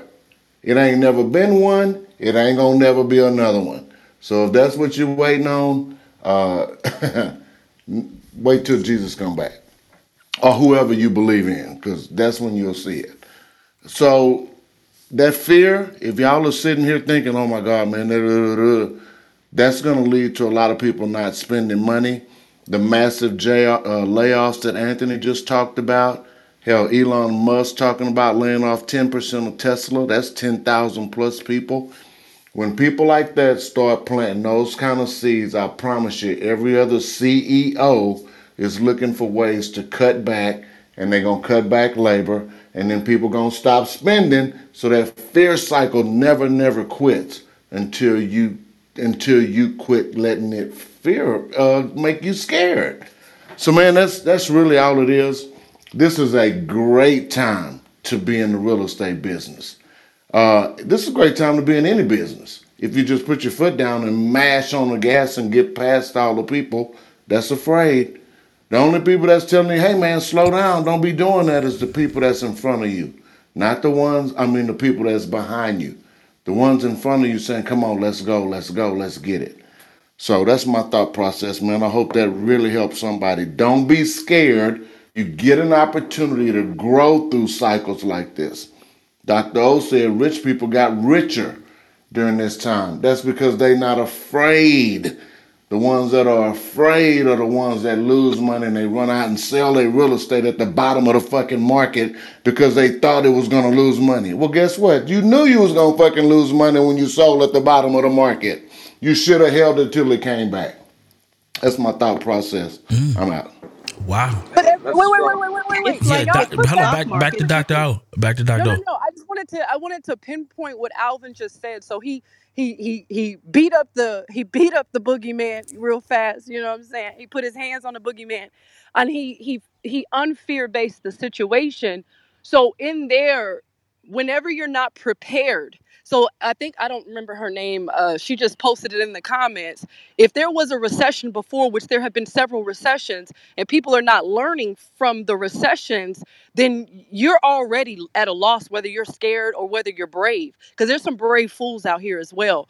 But I like what Alvin was saying that this is the best time to really do what it is that you're going to do because the market is so low. This is the best time for you to put your coins together. So if you're not able to make a purchase, maybe you join forces with other people. If you're not able to join forces, this is where you start building your cash reserves and start doing what the young lady said in the comments and start building because another recession is coming. They have to have recessions. It's a mandatory thing to stay in power and to remain elite and to always have control, you've got to have inflation and taxes and all these other things. So, what Alvin is talking about, the only way out of this thing is to really get out of this thing. So, I just didn't want to roll over his point because he brings up a great point, which is why real estate, anything that goes towards the future, anything that goes towards the future automation uh, technology those type of things that's the way that you have to get in it now so if you don't know what to do you just keep coming to business over breakfast i think they'll help you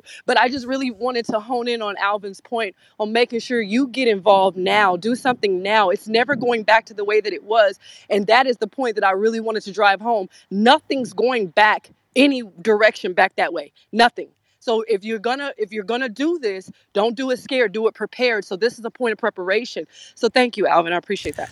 I guess Yeah, my I thing. appreciate. Byron, can I hop in? Can I chime in, Byron? This yeah, is yeah. Olivia. I wanted to speak as well. Yeah, yeah, yeah. So I, I just want to say, how do we balance being responsible, right, and smart with our and, and and strategic with our investments, right, and not being a brave fool? That's what I'm trying. I'm trying to, you know, because because at the end of the day, it's a lot of folks listening, right, and a lot of people are, are getting ready to make big decisions, right. So I'm trying to I'm trying to get some understanding on how people you know, balance between being responsible, strategic, and smart, opposed to being brave and dumb as hell, and then taking a massive L. That's that's what I'm trying to. Okay. Can Let me somebody add a help little me? bit to that. Okay, okay, a little okay, bit to o- that then. okay, okay. Since we took the fear out and now we're brave, you still need to know your numbers in this real estate space. Uh, I don't know if anybody mentioned overpaying or any of that stuff, but right now with the with the shrinkage, if I can use that term, the pullback, the fear base, what that means is people not buying multi-family properties at 3% cap rates today unless you're looking at a long-term play because rents are not going backwards. Expenses are going up, insurance is going up, doubling, literally 100% increase on insurance. Rents and everything else are going to continue to point north. So again, when I'm talking about investing in real estate, if you're putting 35% down, and I've never seen a 65 or 70% down loan, so I don't know where that came from, and I'm not saying somebody made a mistake in what they were saying, but never seen that. But if you're putting 35% down, all that means is you're taking your savings account, putting more money down on your property, which allows you to cash flow more because you're not paying as much debt. So that's really a safer hedge for the investor when the bank is requiring more money down. So that's really a safer situation, Byron, than having a deal leveraged at 90% and hoping you can make the mortgage payment because rents may not increase as much as people think they are. And that's where going to be some big opportunities. People bought these properties. Oh man, rent's going to be 250 next week. I could go up 250 a, a month next week. Maybe they can and maybe they can't. But if they have adjustable rate mortgages tied to that thought process, that may not have been a smart move two years ago to do those kind of deals. So when you're talking about being smart and brave, you really don't worry about the money down because all you're doing is taking your money from your savings account or from some syndication deals, putting more money down. And that's what I assured my investors.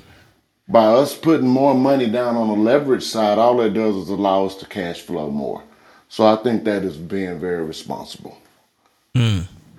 Two two things two things you can do to be responsible uh, off that is just make sure whatever you buy now is cash flowing now. based on what it rents for currently, not what you expected to rent for, and making sure you lock in uh, as much cheap, lock in cheap fixed debt as soon as possible, if possible, uh, to help curb inflation. So sticking to one of those two things will help a lot.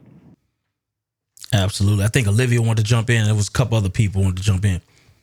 I just wanted to um hey everybody, make sure you guys share in the room because it's like 400 people in the room and like only 85 shares. So share the That room. part. Um, make sure y'all follow the moderators. Um, I wanted to add on to what Alvin said because um, I appreciated what he stated. You can't be scared in these times. Um, what I was told and taught that there's a lot of people that become rich during the recession, or the rich are just getting richer during the recession. Um, the fact is because they aren't scared. So it's just like with the stock market and cryptocurrency. And he said that people want to pull out in real estate and sell their property in the beginning. No, because I feel like every time something goes down, it's always going to come right back up. So right now, my stocks are steady. I don't. I'm not really much in the red because when I invested, it was a bit low, anyways.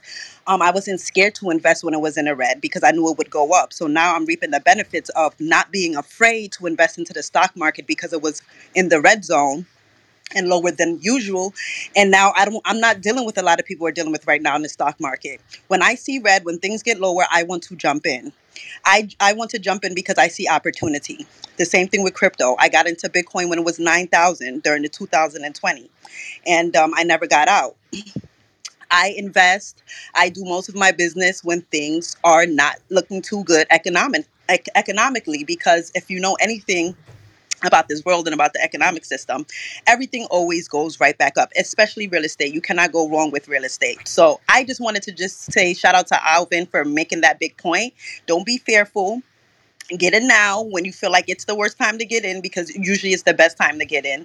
And um, the future would be um, the fu- the future would be much brighter than it is for you now um, if you just take that risk. So that's all I really wanted to say because I'm not affected with my crypto or my stock market as of right now, and my um, real estate fundrise um, thing that I invested in a few years back. Everything keeps growing, and I invested at a great time, so I'm not affected. So that's all I wanted to say. I love it. I love it. I know we got Vince in the building. Vince, are you are you with us right now? And I know you. Yeah, I'm here. In, I know you're in a tech space, man. And you know, at, at the end of the day, I'm trying to get a variety of perspectives. I know Dr. O came in, killed it from the stock space. I know we've heard a lot about real estate on both sides of the uh, of the hour. Um, what are you seeing specifically in that tech space? uh what are, are you fearful you know and we keeping it real you know what i'm saying if you fearful you fearful you know what i'm saying or what are you optimistic about in that particular space do you see growth um do you see retraction what what are you seeing in the marketplace and how are you positioning yourself to be able to um to win in in these times Yeah, so you know, it's been really interesting. It is, um, it's rugged. You know, I, I'll be very honest with you. It's rugged. If you go back, say November of last year, we were at ridiculous highs in terms of public company valuations. That means companies that trade in the stock market, those kind of tech companies, but also private company uh, valuations. You were seeing private companies raise money, for example, venture capital money at, and I'm not exaggerating, you know, 30, 40, 50 times revenue. Revenue, not not not earnings, not profits. Um, and it, it was madness, right? Um, and so for the guys who cashed out and saw that it was ridiculous, good on them. They made a good move. They, they made a good decision. And you have seen a radical, um, they call it marking, a radical remarking of those valuations of private companies. You see it in the public markets too. So if you look at like the biggest um, tech portfolio manager is ARK, uh, the woman who runs ARK, ARKK. That thing is down 65, 70%. And so you're seeing a lot of those big high flyers that have been have been marked way, way down, and it's also getting reflected in private companies like ours. You know, they're not in the stock market, but there's a similar valuation process that happens. So, what are we doing? What are we what are we doing about it? And what do we see going forward? Um, you know, listen, uh, we are in fact raising money, and it's tough. It's tougher than it was six months ago. That's the truth, right?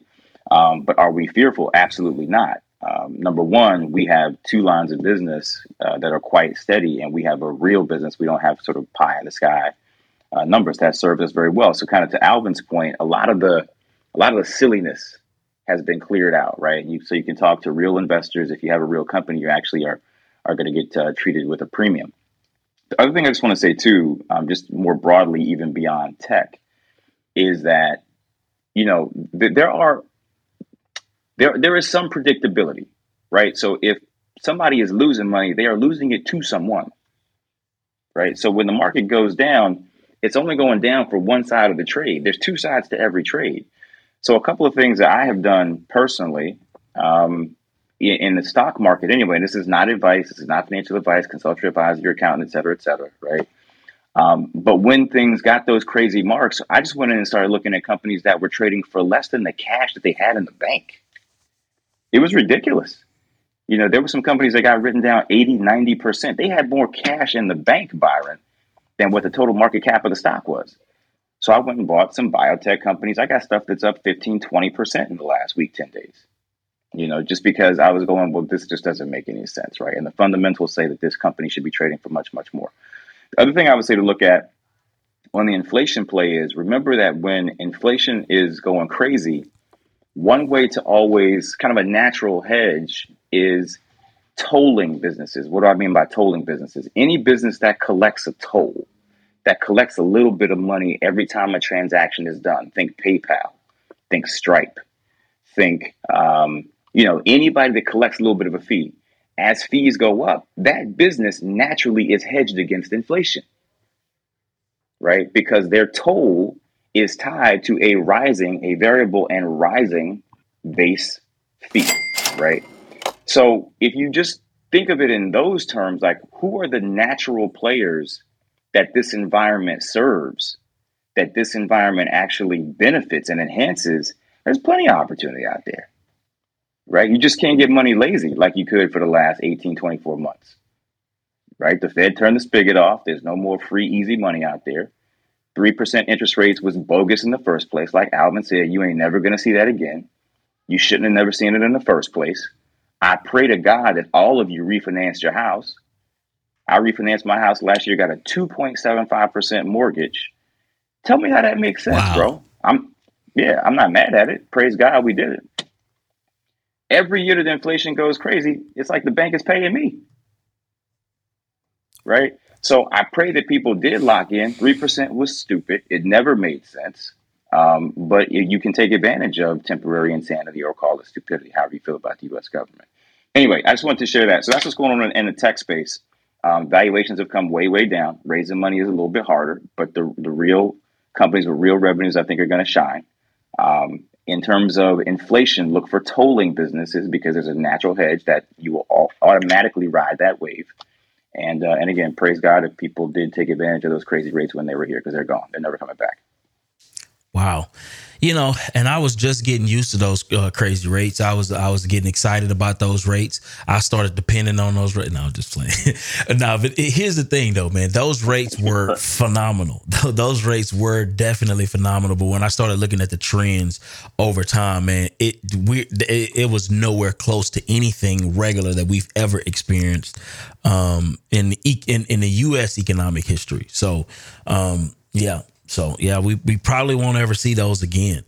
But again, man, thank you for uh, for that that share and those tolling businesses. Shout out to Doctor Forbes in the building. You know what I mean? I definitely got to get her take on this as well. Um, but I think Murad had something that you wanted to add to the conversation. Um, Murad, are you here right now? Oh yes, sir. Thank you for that, man. And this is a great segment. Actually, I wanted to chime in on on what the gentleman just said right now um, as far as interest rates, and both y'all are absolutely correct. You know, it's crazy because I, I hear people all the day, you know, I'm selling houses, and a lot of people are saying, well, rates are in the mid fives right now. I'm just going to wait till it goes back down to threes. And it's like, man, that's not happening. If you look at the history of the the last 100 years in the United States, there has only been two times when rates have been below 6% meaning 6% is actually pretty good you know so and and we were just in one of those times we're still in one of those times we're about to come out but i agree with all y'all we are never going to see the rates in the threes again. And the other point i wanted to bring up is that fortunes are made during recessions fortunes are made during recessions. That is when you get when everybody's running for the hills. That's when you go against the massive crowd. You don't do what everybody's doing. There's a ton of companies that I would love to own, uh, like Amazon and Apple, and I bought some Tesla when it was low. But but when they're at their high peak, that's not the time you buy them you know, I got to wait till something happens that shakes things up. And I know those companies are fundamentally sound to where the stock price gets slammed. I bought Tesla when Elon Musk got caught smoking weed on a podcast and the and the the Air Force was threatening him losing his contracts and Tesla's stock got crushed. And I was like, man, that's so stupid and and that stock right now is up about 5000% from that point in time. I should have i should have emptied everything i had and bought all all that tesla stock. So that is the time. You got to look and wait till something stupid happens and everybody's running for the hills and that's when you jump in. I'm not saying do it blindly you know make sure you you put some common sense behind it. But with inflation what, what the the gentleman is saying about uh you know you put more money down he's absolutely correct and I'm glad he's saying that because with inflation, all prices go up, meaning rents are bound to go up. Rent has to go up. If the price of milk and gasoline and eggs and everything else is going up, rents are going to be going up, meaning the values of those properties are going up, and meaning your cash flow is increasing because rents are going up over time. Again, don't do it blindly but but that is the time where you really get involved in multifamily and and buy some of these dirt cheap companies so uh, thank you, Byron, and, and I just love what we're talking about. But th- this is going to be an exciting time if you just listen to what the, the intuition is and and go with something that makes sense. Thank you, thank love you for that. It, I'm gonna see y'all soon. Yeah. I know we Yo, got- Byron, I'm telling you, I'm I'm telling you, real real real quick tip because I know I'm I know I'm planning to do this, but at the end of the year, I'm sure that I'm gonna pull a list from ListSource of uh, of recent sales from the last two years and everybody on that list, I'm sure I'm going to be offering them creative subject to deals. So uh, I'm telling you, mark my mark my words, because you're going to get the best. You're going to get the best rates on those notes that you uh, end up taking over subject to, and everybody's you know uh, that bought in the last two years is going to be it's going to be a lot of people that don't necessarily have the most equity who can't necessarily sell on the market, you know, because of some kind of final financial distress or a little physical distress to the property. So I'm telling you, that's to be that's to be key. It's gonna be a beautiful thing. But I know we got Yan in the building. Um, Yan, can you give us what what are you seeing um, in the markets right now? Uh, I know that uh, we won't be officially, technically, textbook uh, in a recession till we, we we until July until we can kind of see what July numbers are, are, looking like. But what are your take on this economic climate? Um, I know that you're heavy in the stock space. Um, what, what are you seeing in the market? What can people do to protect themselves going into this new, uh, uh, you know, economic conditions? Hey Byron, what an amazing conversation! And I know that um, you're always looking for the best value uh, for the community. So um, uh, you know, thank you so much. I'm always learning from the people in the panel. That uh, you know, whoever you invite, you know, they're real experts, and I really enjoy um, the discussion. Um, I think, um, you know, a couple of things. You know, one on the public side. So, you know, these are the uh, public traded stocks.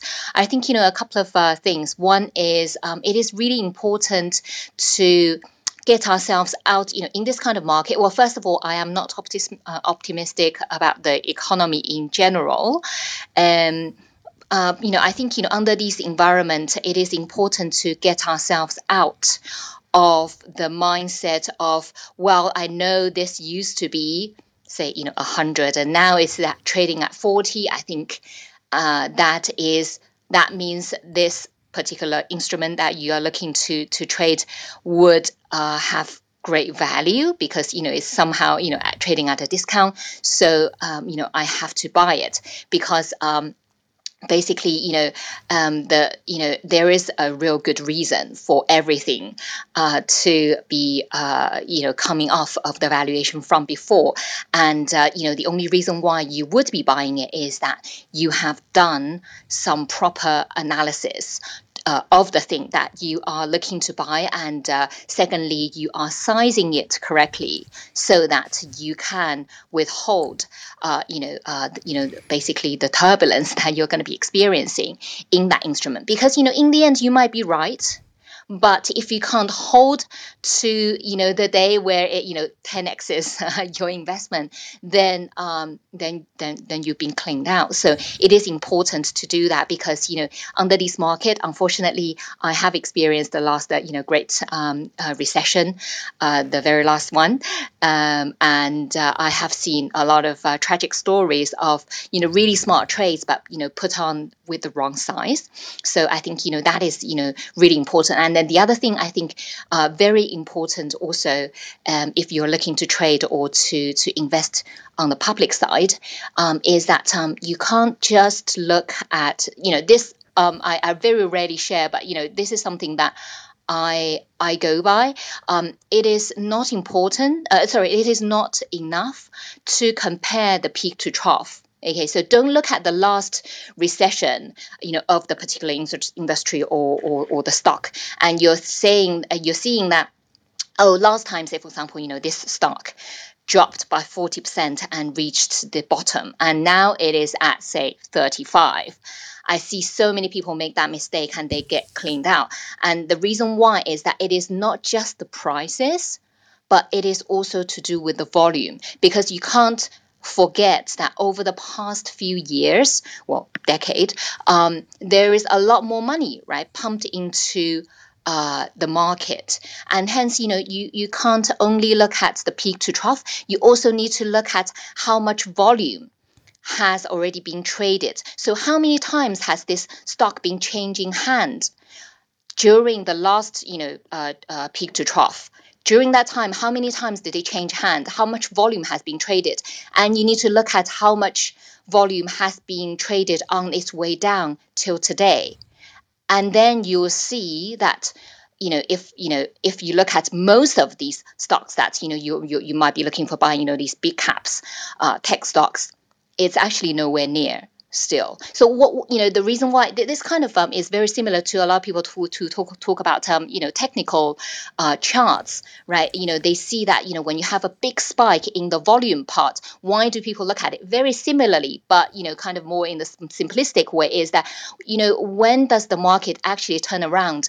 Is that you know people need to go in, they need to buy it, and then the stock keeps falling another twenty percent, they get cleaned out, and then another you know bunch of people come in and they say I will buy it now, they get you know they buy it and then you know up goes up and down and then it drops another 20% and they get washed out and then they, you know etc and after it's changed time for many many times obviously each stock is different you need to do some kind of analysis.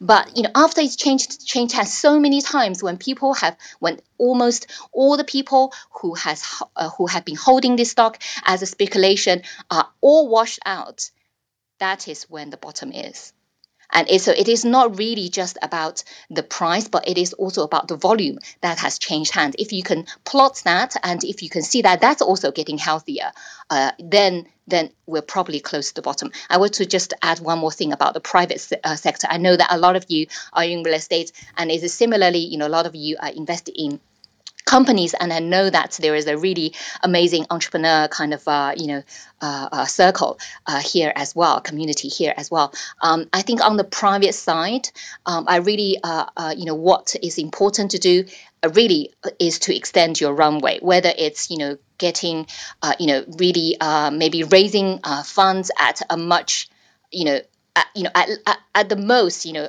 you know at your last valuation or even uh, you know kind of stomaching the, the discount but do it so that your runway can be extended as much as possible or even even on the debt side you know interest rates are ra- ra- rising. What does that mean? You need to secure cheaper funding as much as you can before the next raise of the interest rate. So extend your your runway um, even you know at the sacrifice your valuation. It might be painful now but you know really you'd be laughing because um, in the end in this kind of environment it is about survival. It is not about you know like um, uh, roi sometimes. It is about actually coming out you know coming out on the other end because those who survive uh, you know you would lose a lot of the comp- competition along the way. If you actually in the end make it you know um, then you might actually end up being in pole position just because you survived. So I, you know, I think you know that is one of the things that I'm keeping to remind myself and also you know the fellow funders. I think uh, founders. I think it's really important to to make sure that you have a healthy runway. Don't live by the day. Um, it is not really the time to to cut things too close. Um, these are the couple of things I think you know I hope uh, will be useful for this uh, community. And this is Ian. I'm done speaking for now. Thank you. Love it, love it, man. Listen. It's a lot of stuff going on. It's, Oh, a lot, yeah. it's a lot of stuff going on. We're at the top of the hour, though. We're at the top of the hour.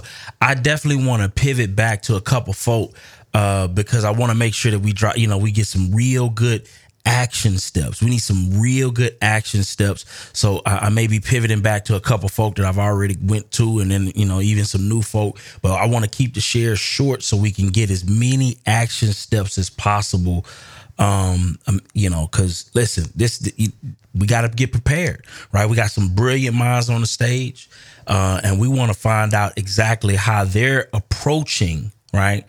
From a mindset perspective and from an actual you know step by step perspective how they're approaching these uh these times. So that's to be critical. But before we do that i need everybody to share the room. Look down at the bottom. You look down at the bottom where you see the 110 let's get that up to at least 150 if we could do that we got over 400 and something people in the room right now. We want to get the shares up to at least about 150 uh because we want to move in a spirit of no stingy energy. That's important that's absolutely important. We want to move in the spirit of no stingy energy, so we want to go ahead and hit that share button. Uh, matter of fact, while I'm while I'm um I'm I'm I'm I'm hitting the share button as we speak myself, uh, making sure that I'm I'm moving in accordance. So everybody that is on stage and everybody that is inside the audience right now, make sure that you're hitting that share button. That's critically important. Um, but Ashlye, how how you feeling right now? I know we at the top of the hour. Um, um, what what what what's your take on this conversation so far? I want to just kind of understand what you, what you, what you what you hearing. Hey y'all, listen. A couple of things that uh stuck out with me is get rich. Is that what Hey, Dr. O said? keep it simple. Hey, that was good. That's straight to the point, man. what you talking rich. about? What you talking about? Everything else, get rich. Yeah. You know. Yeah, that's what sticks out. I mean, Mhm. I like that idea. did you understand the assignment? It was pretty clear. It was real clear. yeah, it was pretty clear. So I'm, I'm just Get saying, wealthy. Get wealthy. Mm, get well. I like that one too. What are you that one doing? Yeah. What are you doing for your wealth building phase and strategy? That's the question. How do you prepare? Build wealth. Get rich. Let's go. Hey, y'all. I'm Dr. Ashlye V. Wilkerson. So happy to have y'all right here in the building. BOB every Tuesday, Wednesday, Thursday morning, 6 a.m. Central Standard Time, 7 a.m. Eastern Standard Time. So excited to have you all with us.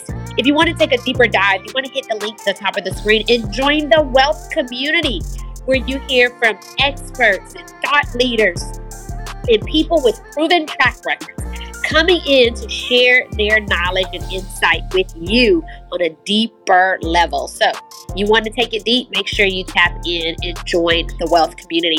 We have a little less than 30 minutes left in this segment today. So, we want to get to some actionable steps that we all can take to get rich, to build wealth, to protect ourselves for the 2022 recession. So, if you have a strategy or a tip, we want to popcorn style it and get as many of those in before we get ready to close the room. Thanks to each and every one of you for always supporting this club and this community. Right, Byron? Can we give them an extra thank you right quick? If it wasn't for them, we would not have the best morning segment on Clubhouse, right? That is so we got that is Well, a fact. thank Want to you tell for y'all showing up you. for us. Right. Got to thank you for showing up. we appreciate y'all. Passing it back to you. Yes, indeed. So with that being said, since we getting rich, I want to pivot to Dr. O. You know what I'm saying? I want to pivot to Dr. O. Um, what what what is your plan in this particular or what do you feel people should plan for um, in this particular environment? How should they get rich in your words uh, if they're planning on um, um, um, playing in this market in your opinion? It's dr o with us. Uh-oh we lost dr o maybe maybe her mic is uh, uh won't won't come off mute. All right. So uh Hey, Byron. yes. But I can tell you that that is a direct correlation to growth. Not being afraid, not shrinking back, getting rich, being smart with your investments, um, and and really just digging into. I love what somebody said about tolling. Man, that was a gem. That makes me think about companies like Amazon and stuff that are not shrinking back, automating what they do where people are being more convenient. Those seem like to be really wise investments in times like this. What do you think about that? I love it. I absolutely love it. You know, what matter of fact, uh, you know, Alvin, what's your game plan? What do you think uh the what are you how are you positioning or how do you think people should position themselves in these times? Well, uh, that was two questions. The first one is how am I? Is we're going to grow through this. So, you know, these recessions, two, three, four years, whatever it is, we're stacking up projects right now that will take us through this, knowing that the prices of wood futures are already on the downswing. So that means we're going to get opportunities to buy our lumber cheaper than we are today knowing that layoffs are going to be coming or people are going to be afraid of job loss. So we're going to get better pricing on our labor. Knowing that all this stuff is coming, we're building and doubling down now so that two, three, four, five years from now, we're going to be on the other side of this and we're going to look like the smartest guys on the planet because we grew through it, getting rich, growth through a time when people were really afraid to move. Just like we said earlier, there are not as many offers on properties, but they're qualified offers and the prices are not going down. It's just 50, 60% of the trash is out of the way for us to get to the asset. Hmm. Prices are still not going down. They may not be trading. Vina made a really good point the other day. She said a property that traded at 100 million two years ago, last six months ago, could have traded at 120. Well, today is trading at 112. They're still making money because they thought it was at 100. So it's not really, really. It's just moving the people out of the way that can't, that can't execute or are afraid to execute, and leaving opportunities for the people that are serious about growth. That's what hmm. it is. Wow. That's amazing. That's Is amazing. Is it cool if I ask Alvin a question? Yeah, jump in. Alvin, man, thank you for everything that you do, brother.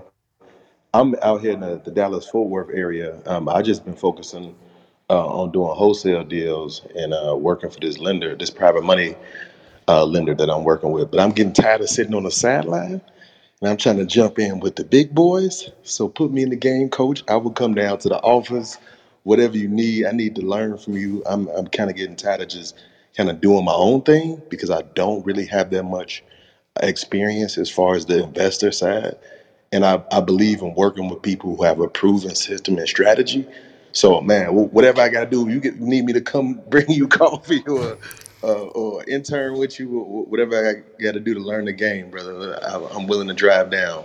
Um, I'm I'm in Fort Worth, but um, I work in Dallas, so I can come by the office, whatever you need. I'm here. Sound good. Just hit me up. Hit me up next week. Uh, Alvin at multifamilymonopoly.com.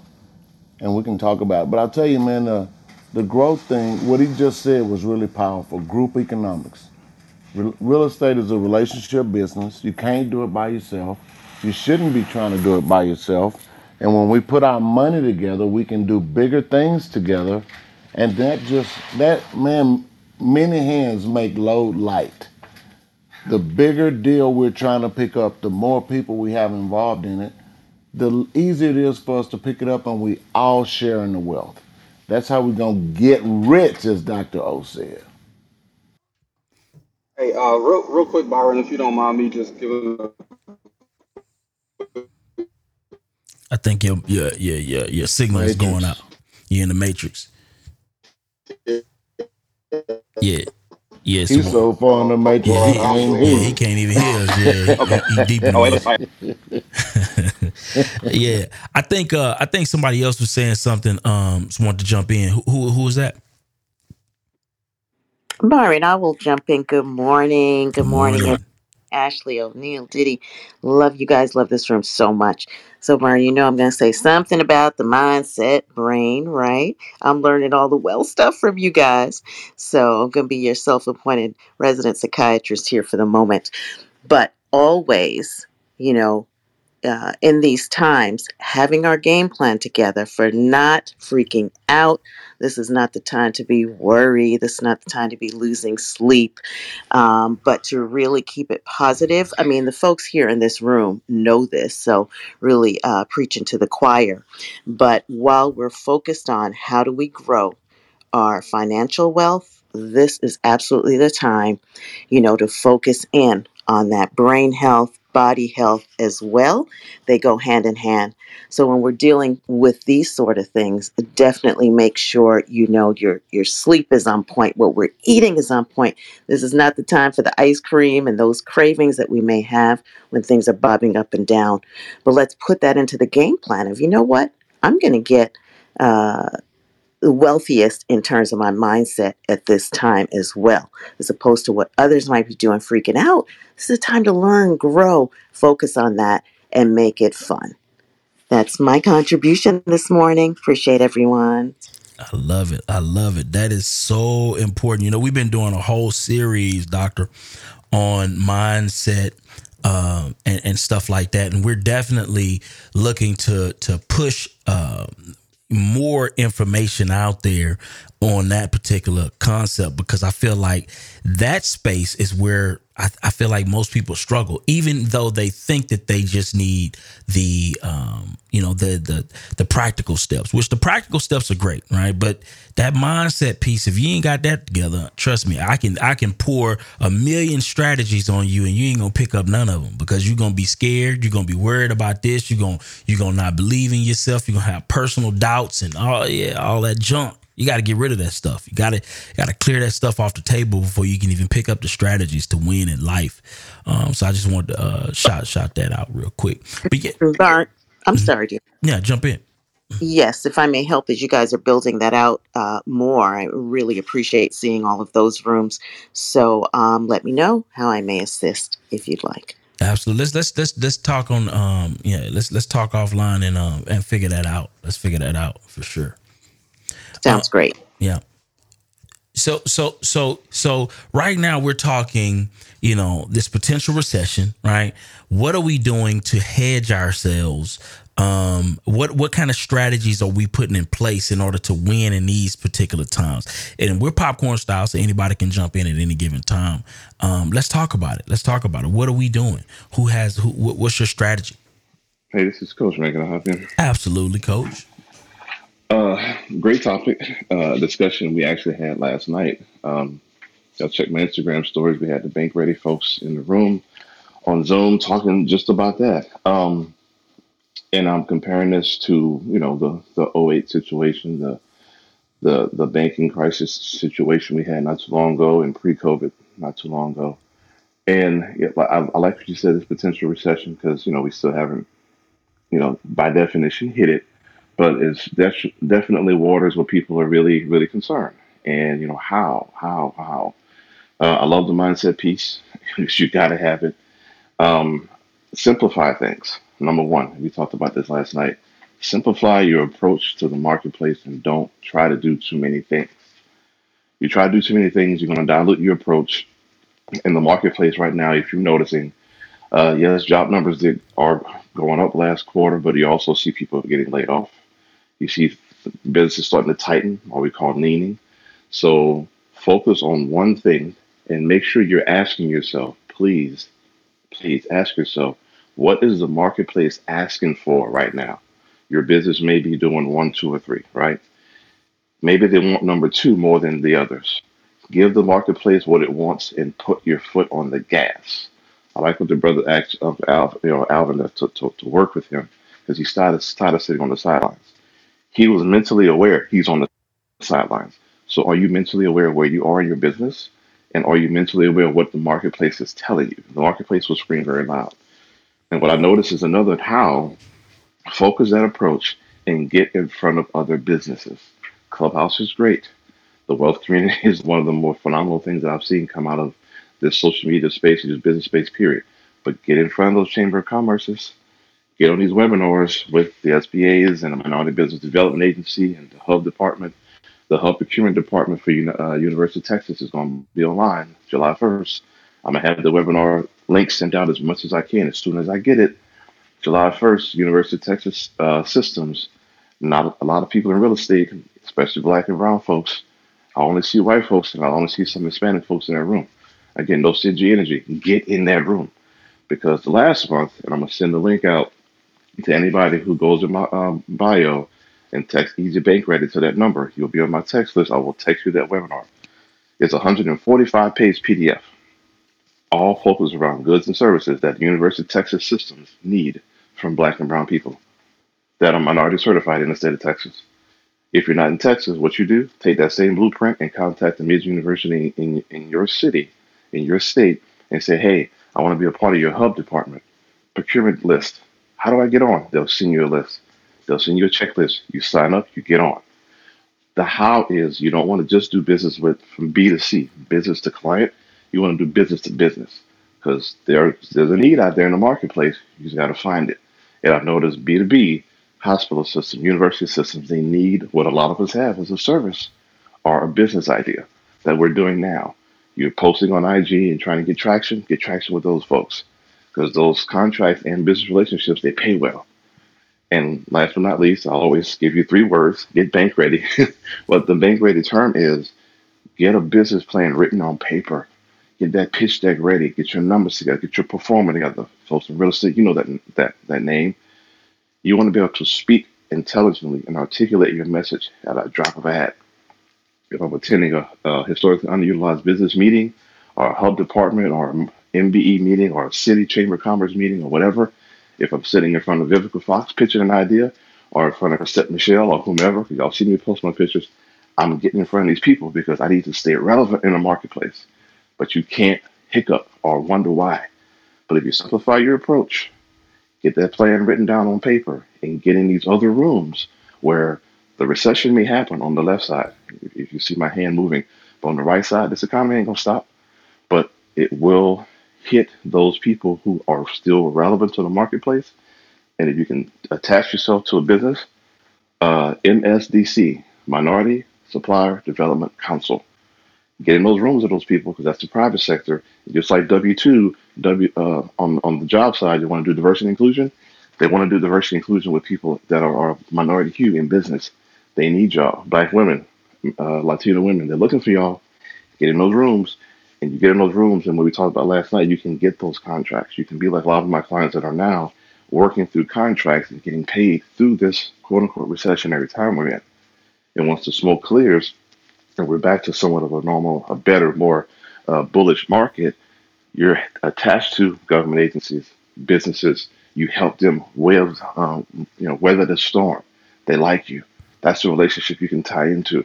That you're not so hedged to the old way of thinking. Simplify your approach. Get lean and get mean at this thing. Get real efficient and put your foot on the gas and knock this thing out. And that mental approach, that mindset that you have to have, that discipline to stay real focused on what you do best will weather the storm. And that will take you through. That's the how to take you through this recession. We've done it multiple times before. We're not afraid, but we're very vigilant and diligent. So I hope that helped. But that's what I would advise you as a client. We've seen it works in multiple sectors. Doesn't matter what market you're in. Be relevant to the marketplace and make sure you're answering the how and what the marketplace is asking you for. This is Coach, and I hope that helped. Thank you.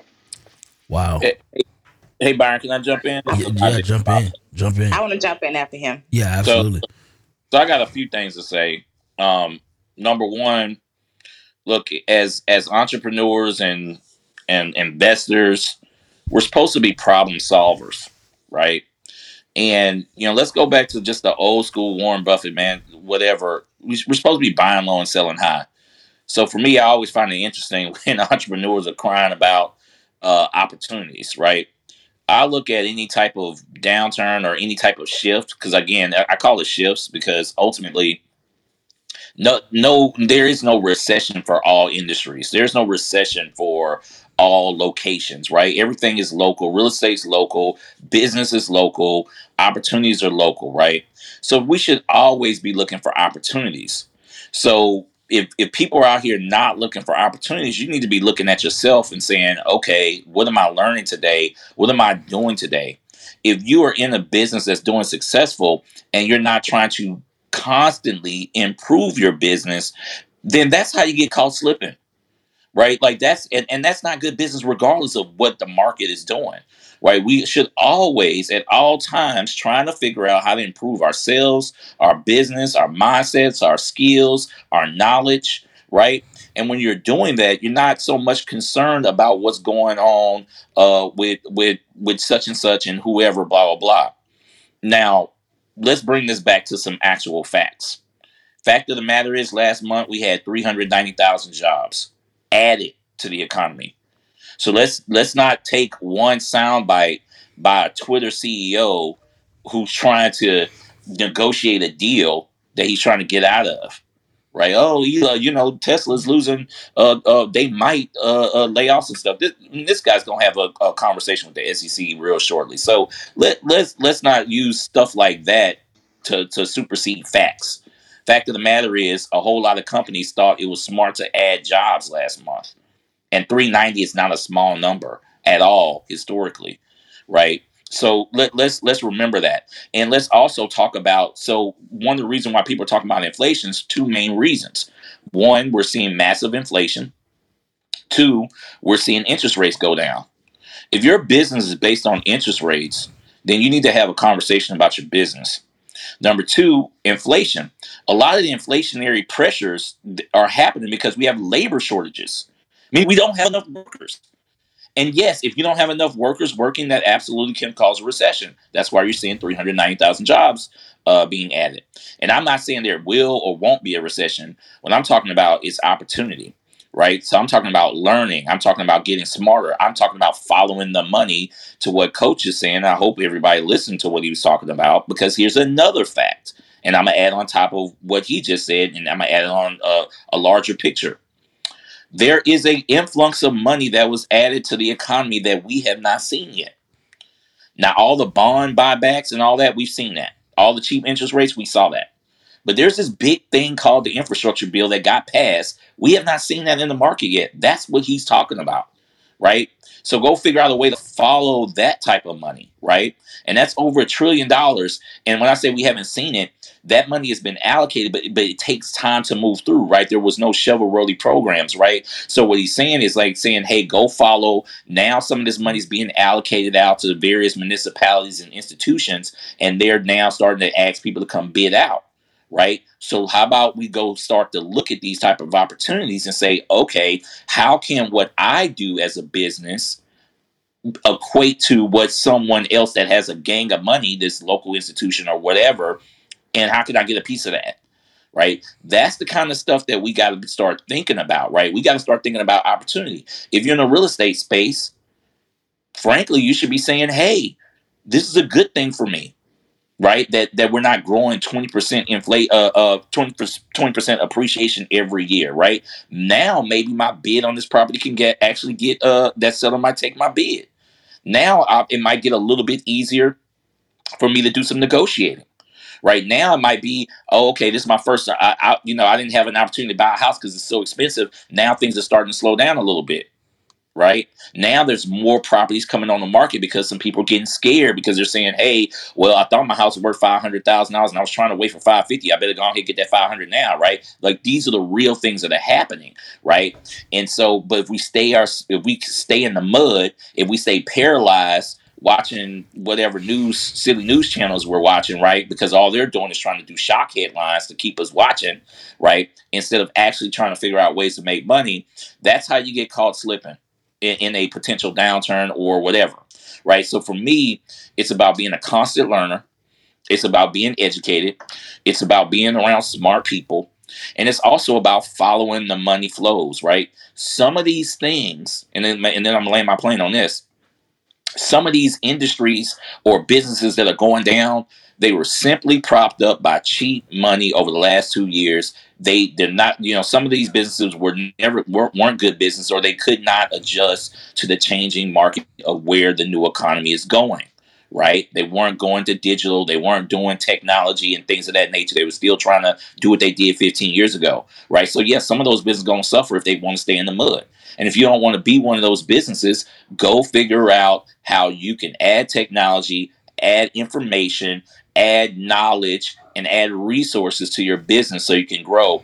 This is how we're going to move forward, y'all. We got to stay aggressive, but aggressive in the right ways. Um, I'm on Najee Bonds. I'm done. Oh wait, oh wait, man! Listen, this this conversation is has been absolutely phenomenal, absolutely phenomenal. Um, listen, I hope I hope y'all took and shout out to Crystal for just joining the stage. Uh, you know, um, and, and Dimple and Erica and Caitlin in the building. You understand what I'm saying? Good to see you. Good to see you, man. Yes, indeed. Um, you know, listen, you know this this is one of those conversations and and i hope everybody was paying attention to what coach uh, and Najee just said um, i hope y'all was able to tie those two pieces together if you did not pick up what they put down i'm gonna kind of just put a little summary piece together. Najee, real real quick. You just said that we just passed the infrastructure bill of, of, of a trillion dollars or better right? Is that what you just said? Yep. Coach, you just said that at a lot of these different functions, these governmental, uh, uh, you know, these, uh, let me, let me, Chamber of Commerce and all of these different meetings that are happening um, locally, um, are they going to be receiving some of these funds, or how, how does that, how does that work? Can can you break that down? Will it be some funding available for that? Because I just want to understand if we yeah. can tie these things together or not. Uh, the funding was earmarked last year. They have the money right now. What the meetings are about is, hey, we got the money. Here's the project. What do you do? Plug and play. It's already in play. Next uh, July 1st, the, the the UT meeting is going to be about what developments on their campus site. So they're looking for real estate professionals right now that are black and brown women. The, the money's already there in the bank. They just need to decipher it out. Credit unions have the money for projects already there. You just got to have your plan ready to go. That's so, simple. So what I'm hearing, what I'm hearing, Coach, when you put that together, is that listen, we already have businesses, okay, um, and maybe we can allocate some of those business resources to some of the projects that these people may be having going on to get that consistent revenue coming in, and maybe even scale that revenue, right? And then at the same time, still run our, our same business. Is that is that kind of what I'm hearing, Coach? Yes, sir. That is what you're hearing because they need you to scale and they have the opportunity, but they don't do the work. They need you to do the work. Mm. Yes, sir. So so imagine that. Imagine that. Imagine you having some consistent ongoing income coming into your business, right? While you scale up other pieces of your business that you are already doing. See, I think if you miss that piece, you will sleep as hell. Wake your ass up. You understand what I'm saying? CDFIs they got that money right now. Who, who CDFIs. That, who that Los? Yeah. Your local CDFIs, they tapped into that money right now. Tell them, Los. Mm. And here's, here's I'm going to say that, y'all. If y'all look at the CARES Act, the money went to two places. Native Americans, those those tribal organizations, that was number one. And number two, in the CARES Act, in the details, it says going to your CDFIs. $2 billion in credit just went there last month, last month, last month. So that's even more money just kind of sitting there waiting for y'all minority businesses to get what we call bank ready, but y'all been sleeping on that. And funny thing about these projects, uh, Byron, they're two, three, five year projects. So talk about weathering a recession. You go through this recession, you still on top of the business relationship because it takes a couple years to do these projects. Just a little note for that. Wow. And so tell me this, and bank ready, when we talking bank ready, who on stage right now can help folk get bank ready? I know Los can help people get bank ready. Is that correct, Los? Yeah, yeah, I, I can help people, but you know, I'm selective in the people I help. You know, coach, he he he got a, you know, he let the floodgates open. You know what I'm saying? I, I only help people who really business owners, who really got credit, and and and, and we take it to another level. Okay. So here's the thing, y'all. Bank ready. Okay, you got to be bank ready. You got to go to some of these meetings, some of these local meetings. Okay. Um, and you and you also have to understand that it is it is over a trillion dollars in the marketplace that the government is getting ready to infuse capital into the market that you can be positioned to take advantage of if you have all of these other components together. Bank readiness, that's important. Okay. On on top of the all the, the other billions that ain't been claimed already. Mm. Wow. Well, you know, I hope I hope a lot of people like. I hope Shayna heard that, right? I hope uh uh who else? Uh Andrell, I hope you heard that, right? Um it- it's a lot of people in the room. I hope y'all heard that. Grace. Who else? I hope I hope you heard that. Uh Keita, Shan, uh Katrina. I hope you heard that. You understand what I'm saying? Loud and clear, Loud- Byron. Did you hear it loud and clear? I just want to make sure Yeah. we on the same page. Not only did not only did I hear that, uh, Coach Austin, Los, I gave you a follow on the gram. I was following you before, but Instagram deleted me. It's cussing out some racist people, but that's okay. I'm gonna follow you again, and we gonna get this business started. Y'all heard? Because that was really, really key info that they gave, especially for Black and Brown women. It's a lot of opportunities for us to get that. Claudia, did you hear that? Um, uh, Kaya, did you hear that? I just, I'm just trying to understand. Natasha, did you hear that? Crystal, I'm calling y'all out right now. I need, I need a reply in the comments right Call 'em now. out. I need that. I just trying to make sure we understand we all on the same page. You did. But anyway, you know what I Hey, mean? I, I need I need them to just go get credit, bro. I, I, I need them to get credit. If they can get business credit, they need to get it. But credit is another way. Without even no big thought, knowing a whole bunch of stuff, you can weather a storm with credit. It's a lot of zero percent cars out here right now. I, I would advise y'all tap into that. Uh, and and you know shift some of y'all balance on that zero percent for 18 months, 24 months, 20 months, like- they got. Citi got it out here. Citizens got it out here. Bank of America got it out here. BMO got it out here. It's a lot of zero percent interest out here. Cards, man, take advantage of that shit right now. Wow. Andrea, you wanted to say something before we head up out of here? Man, I was trying to say it before all this good stuff. Um,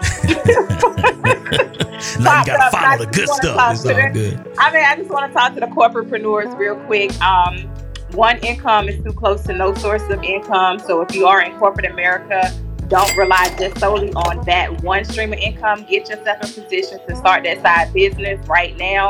Make sure you have your emergency fund in place just in case something was to happen. And um, yeah, and then look into what Los is talking about. Well, I think we done did it. We done did it, Ashlye. What you think about that? I think so. I think you all understood the assignment. I think you did. Well, I think some folk got help today. And um, you know, we gonna help some folks, some more folk tomorrow. You know, um, we helping we we even helping the hard head folk out here, Ashlye. You know what? I know we've had Los to the wealth community twice now. Thank you, Los, for tapping in and giving the value. I think we need to go ahead and get Coach on in there so he can talk and give us more need Coach insight in the on building. the bank ready. Coach in the Absolutely. building, So we need to I go need to be ahead there and that day. schedule that ASAP. You know, kind of like Coach. Ti Come on, Coach. ASAP. ASAP. Ooh, every now and then she'll bust a float. Every now and then she'll bust a float. You know what I'm saying? Whatever need to day that I'm tapping in too, uh, Ashlye. Make sure y'all put me in on that. Absolutely, Los. We need to go ahead and get that on the calendar because listen, you all are missing out. I had Coach do a session in the Phenomenal Women Leading community for me, which, by the way, tonight in the Phenomenal Women Leading community, we have Real Estate 101 at 6:30 p.m. Eastern Standard Time. Make sure all of you all pull up roll through, tap in. But I had Coach come do a session for me, and he talked about bank ready. He talked about governmental contracts. He talked about grants. That session went for four hours, all facts, all content, all information. He answered every single person's question, and they still did not want to leave. It was that much information. So, Byron, I'm saying we need to get them into the wealth community. Well, Ditty, you think we can make that happen? What, what you think, Ditty? What, what, what's the game plan, man? We gonna we gonna get that done, or you know, we, We, gonna we reach can, we can make it happen next Thursday, man, if you like. When Ditty say he on go time. Listen, we giving away over what we giving away six thousand dollars this week, um, tomorrow. Um, for the deal challenge for everybody in the wealth community, we will be giving away that money. We already got some folk that's looking like they finna be taking that money, man. They finna be taking that money uh, on Thursday. I'm excited about that because Results is what the game is about. It's all about results. And we want to monetize results. We want to monetize results because if we ain't getting no results, listen, man, I feel like, man, I'm talking for nothing and nothing is whack. You know what I'm saying? I don't want to just be out here talking for nothing, man. This this this is about results. This is about generational wealth. This is about everybody being able to join into the gang of growth, excellence, wealth, expansion, growth, right? That's what it's about. And if everybody is not taking a piece, it's no fun. It's no fun. We need everybody at the cookout doing big things so we can have normal conversations without feeling like we bragging. You ever felt like you was bragging, Ditty, whenever you went to the cookout and you can't even explain your situation, you know what I'm saying, correctly because you feel like you bragging? You ever felt that way, Ditty? Yeah, you gotta kinda you gotta you gotta brag with a little bit of you can do it too. Yeah, you know what I'm saying? I'm trying to normalize me being able to discuss situations and then not come off like I'm bragging. That Or you gotta be quiet and listen to part. what everybody else got going on. and be like, Yeah. man, I know what I you're talking about, man. I know what you're talking about. You know, I got a cousin, right? He told me, you know, he wanted to do real estate too, right? Yeah. You know, cuz a little different. You know, he, you know, his occupation a little different. And Yeah. um, I said, cuz, I want you to read this book. He said, No, I want to work with you. I said, No, you got to read the book first. you don't want to read the Mindset book. first, man. Mindset Mindset first. first, man. Ah, man. We gonna get it together. Ditty is funny. So Ditty, you were you got the humble brag going on.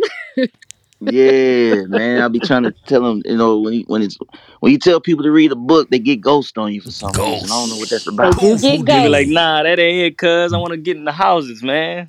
I'm different. I, I'm, I'm telling it all today. Yeah. I want to get in the no houses. books. I want to make money, like bro. I'm trying to read nothing. I want to do real estate. I don't want to read nothing. A book. Somebody better get him about an I just book. Want to do I want to I talk don't about want to learn how to do it. I just want want to do it.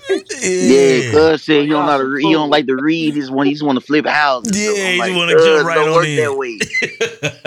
Somebody be get, better get some Speaking off of that reading, audiobook. let me let me ask y'all this. Speaking of reading, since we talking about reading, who want to tell me a book they're reading right now?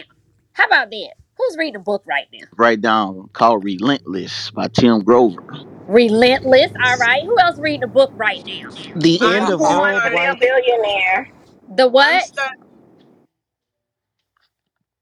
What it's billionaire? Who said Natasha. that? It's Natasha. I said, who wants to be a billionaire? Hey, Sora. Hey, Soror, I lovely mean, we ladies should of all Alpha we should Kappa all be Alpha. milk billionaires. That's I, I said it wrong. We should all Outlier. be billionaires. We should all be billionaires. All right. Who else is reading a book right th- now? Let us know. Atomic Habits. Ata- Atomic oh my gosh, I'm reading that book. That's one of the books I'm reading right now too. I think Habits. Crystal, which one you on?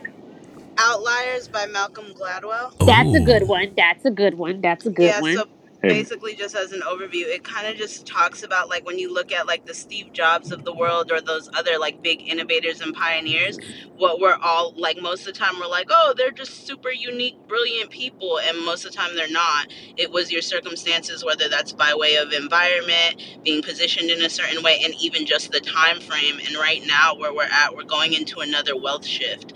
So this would be the point for us to kind of try to figure out what is it that we should be doing or what direction should we be going in like for instance with bill gates his parents apparently like had computers or something like that ahead of time which is how he was able to then have the know-how to be like oh this is something that i could do so now that we're going into this possible wealth shift where should we be focusing our efforts so that we can be one of those innovators or pioneers Amen. All right. Hey, hey The I'm. I'm I'm I'm actually reading Money Master the Game by Tony Robbins, but if y'all look at my uh, avatar, it is. Yeah, and if you look at my avatar, I actually wrote two books. Uh, I'll be putting them out next week. Y'all also hear about blockchain and NFTs, right? You know, I'm real big on.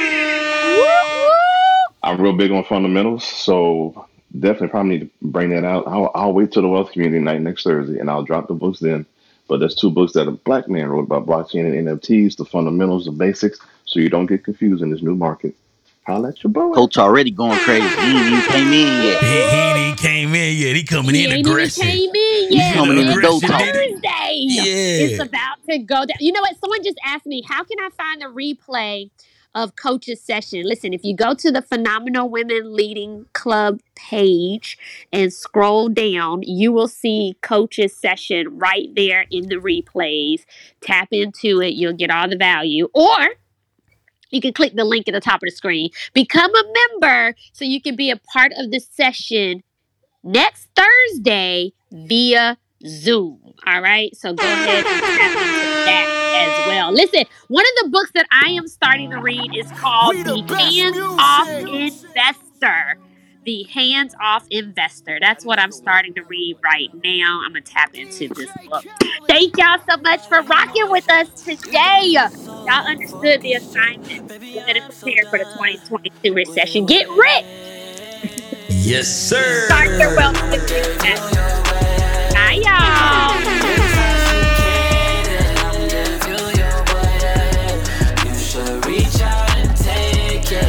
Body in motion.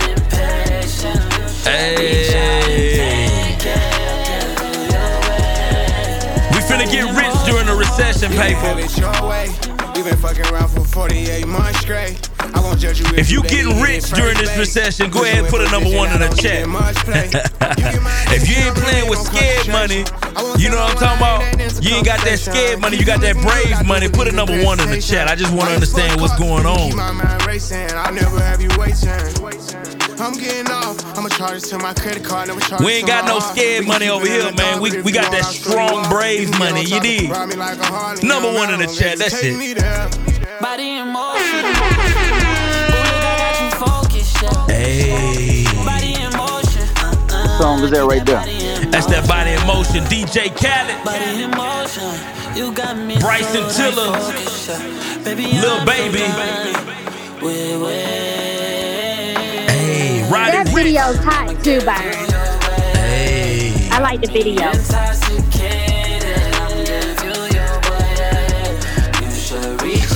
Live tonight in the Phenomenal Women Leading with Ashlye. Tonight, going over real estate 101. You did. I want to see y'all pull up. Come through. Like I stack the pancakes like Betty Crocker. And I do the dash, she gon' suck me, I'ma crash. Took her on a vacay, brand new product bag. I just wanna spoil you every day I can. You ain't gotta rap, I give you your advance. I bought a brand new titties and bought a brand new ass. If you jamming right now, you doing it like a, a, a simple bop right now. You know what I'm saying? Put a number two in the chat. I just want to understand who really vibing out right now to this little jam situation. You dig? 6:30 p.m. Eastern Standard Time. 6:30 p.m. Eastern Standard Time. Phenomenal women. Thank you. You got me so damn focused, yeah. Baby, I'm so done. Wait, wait. Wake your ass up. Listen, if anybody wanted to get into the real estate space and you're just wanting to know the fundamentals, the basics, the, the the, the ground floor information to be able to get started in that particular space, be in the building tonight. We're gonna be covering all of that. That that step A, that step B, that step C situation. That's what we're gonna be dealing with. Okay. Uh, so make sure you're in the building tonight. Phenomenal women leader. Make sure you're following Ashlye, Dr. Ashlye V. Wilkerson. Let's be clear.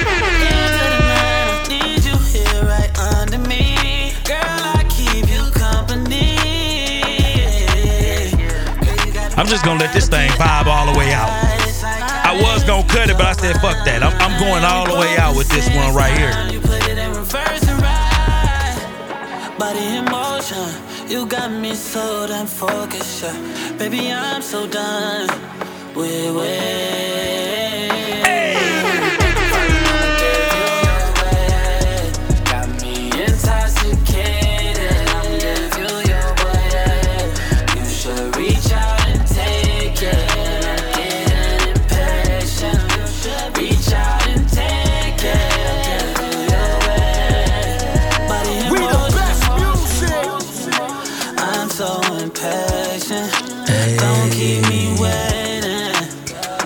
that. I got it bad for you, baby, bad for you, baby.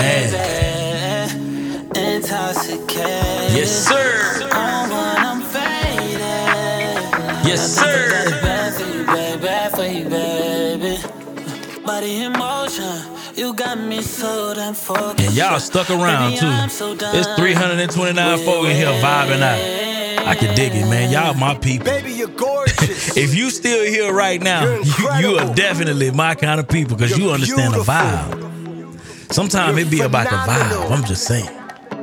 You're amazing. Shout out to the affirmations by DJ Khaled. You know what I'm saying? He gonna come through with it. Queen.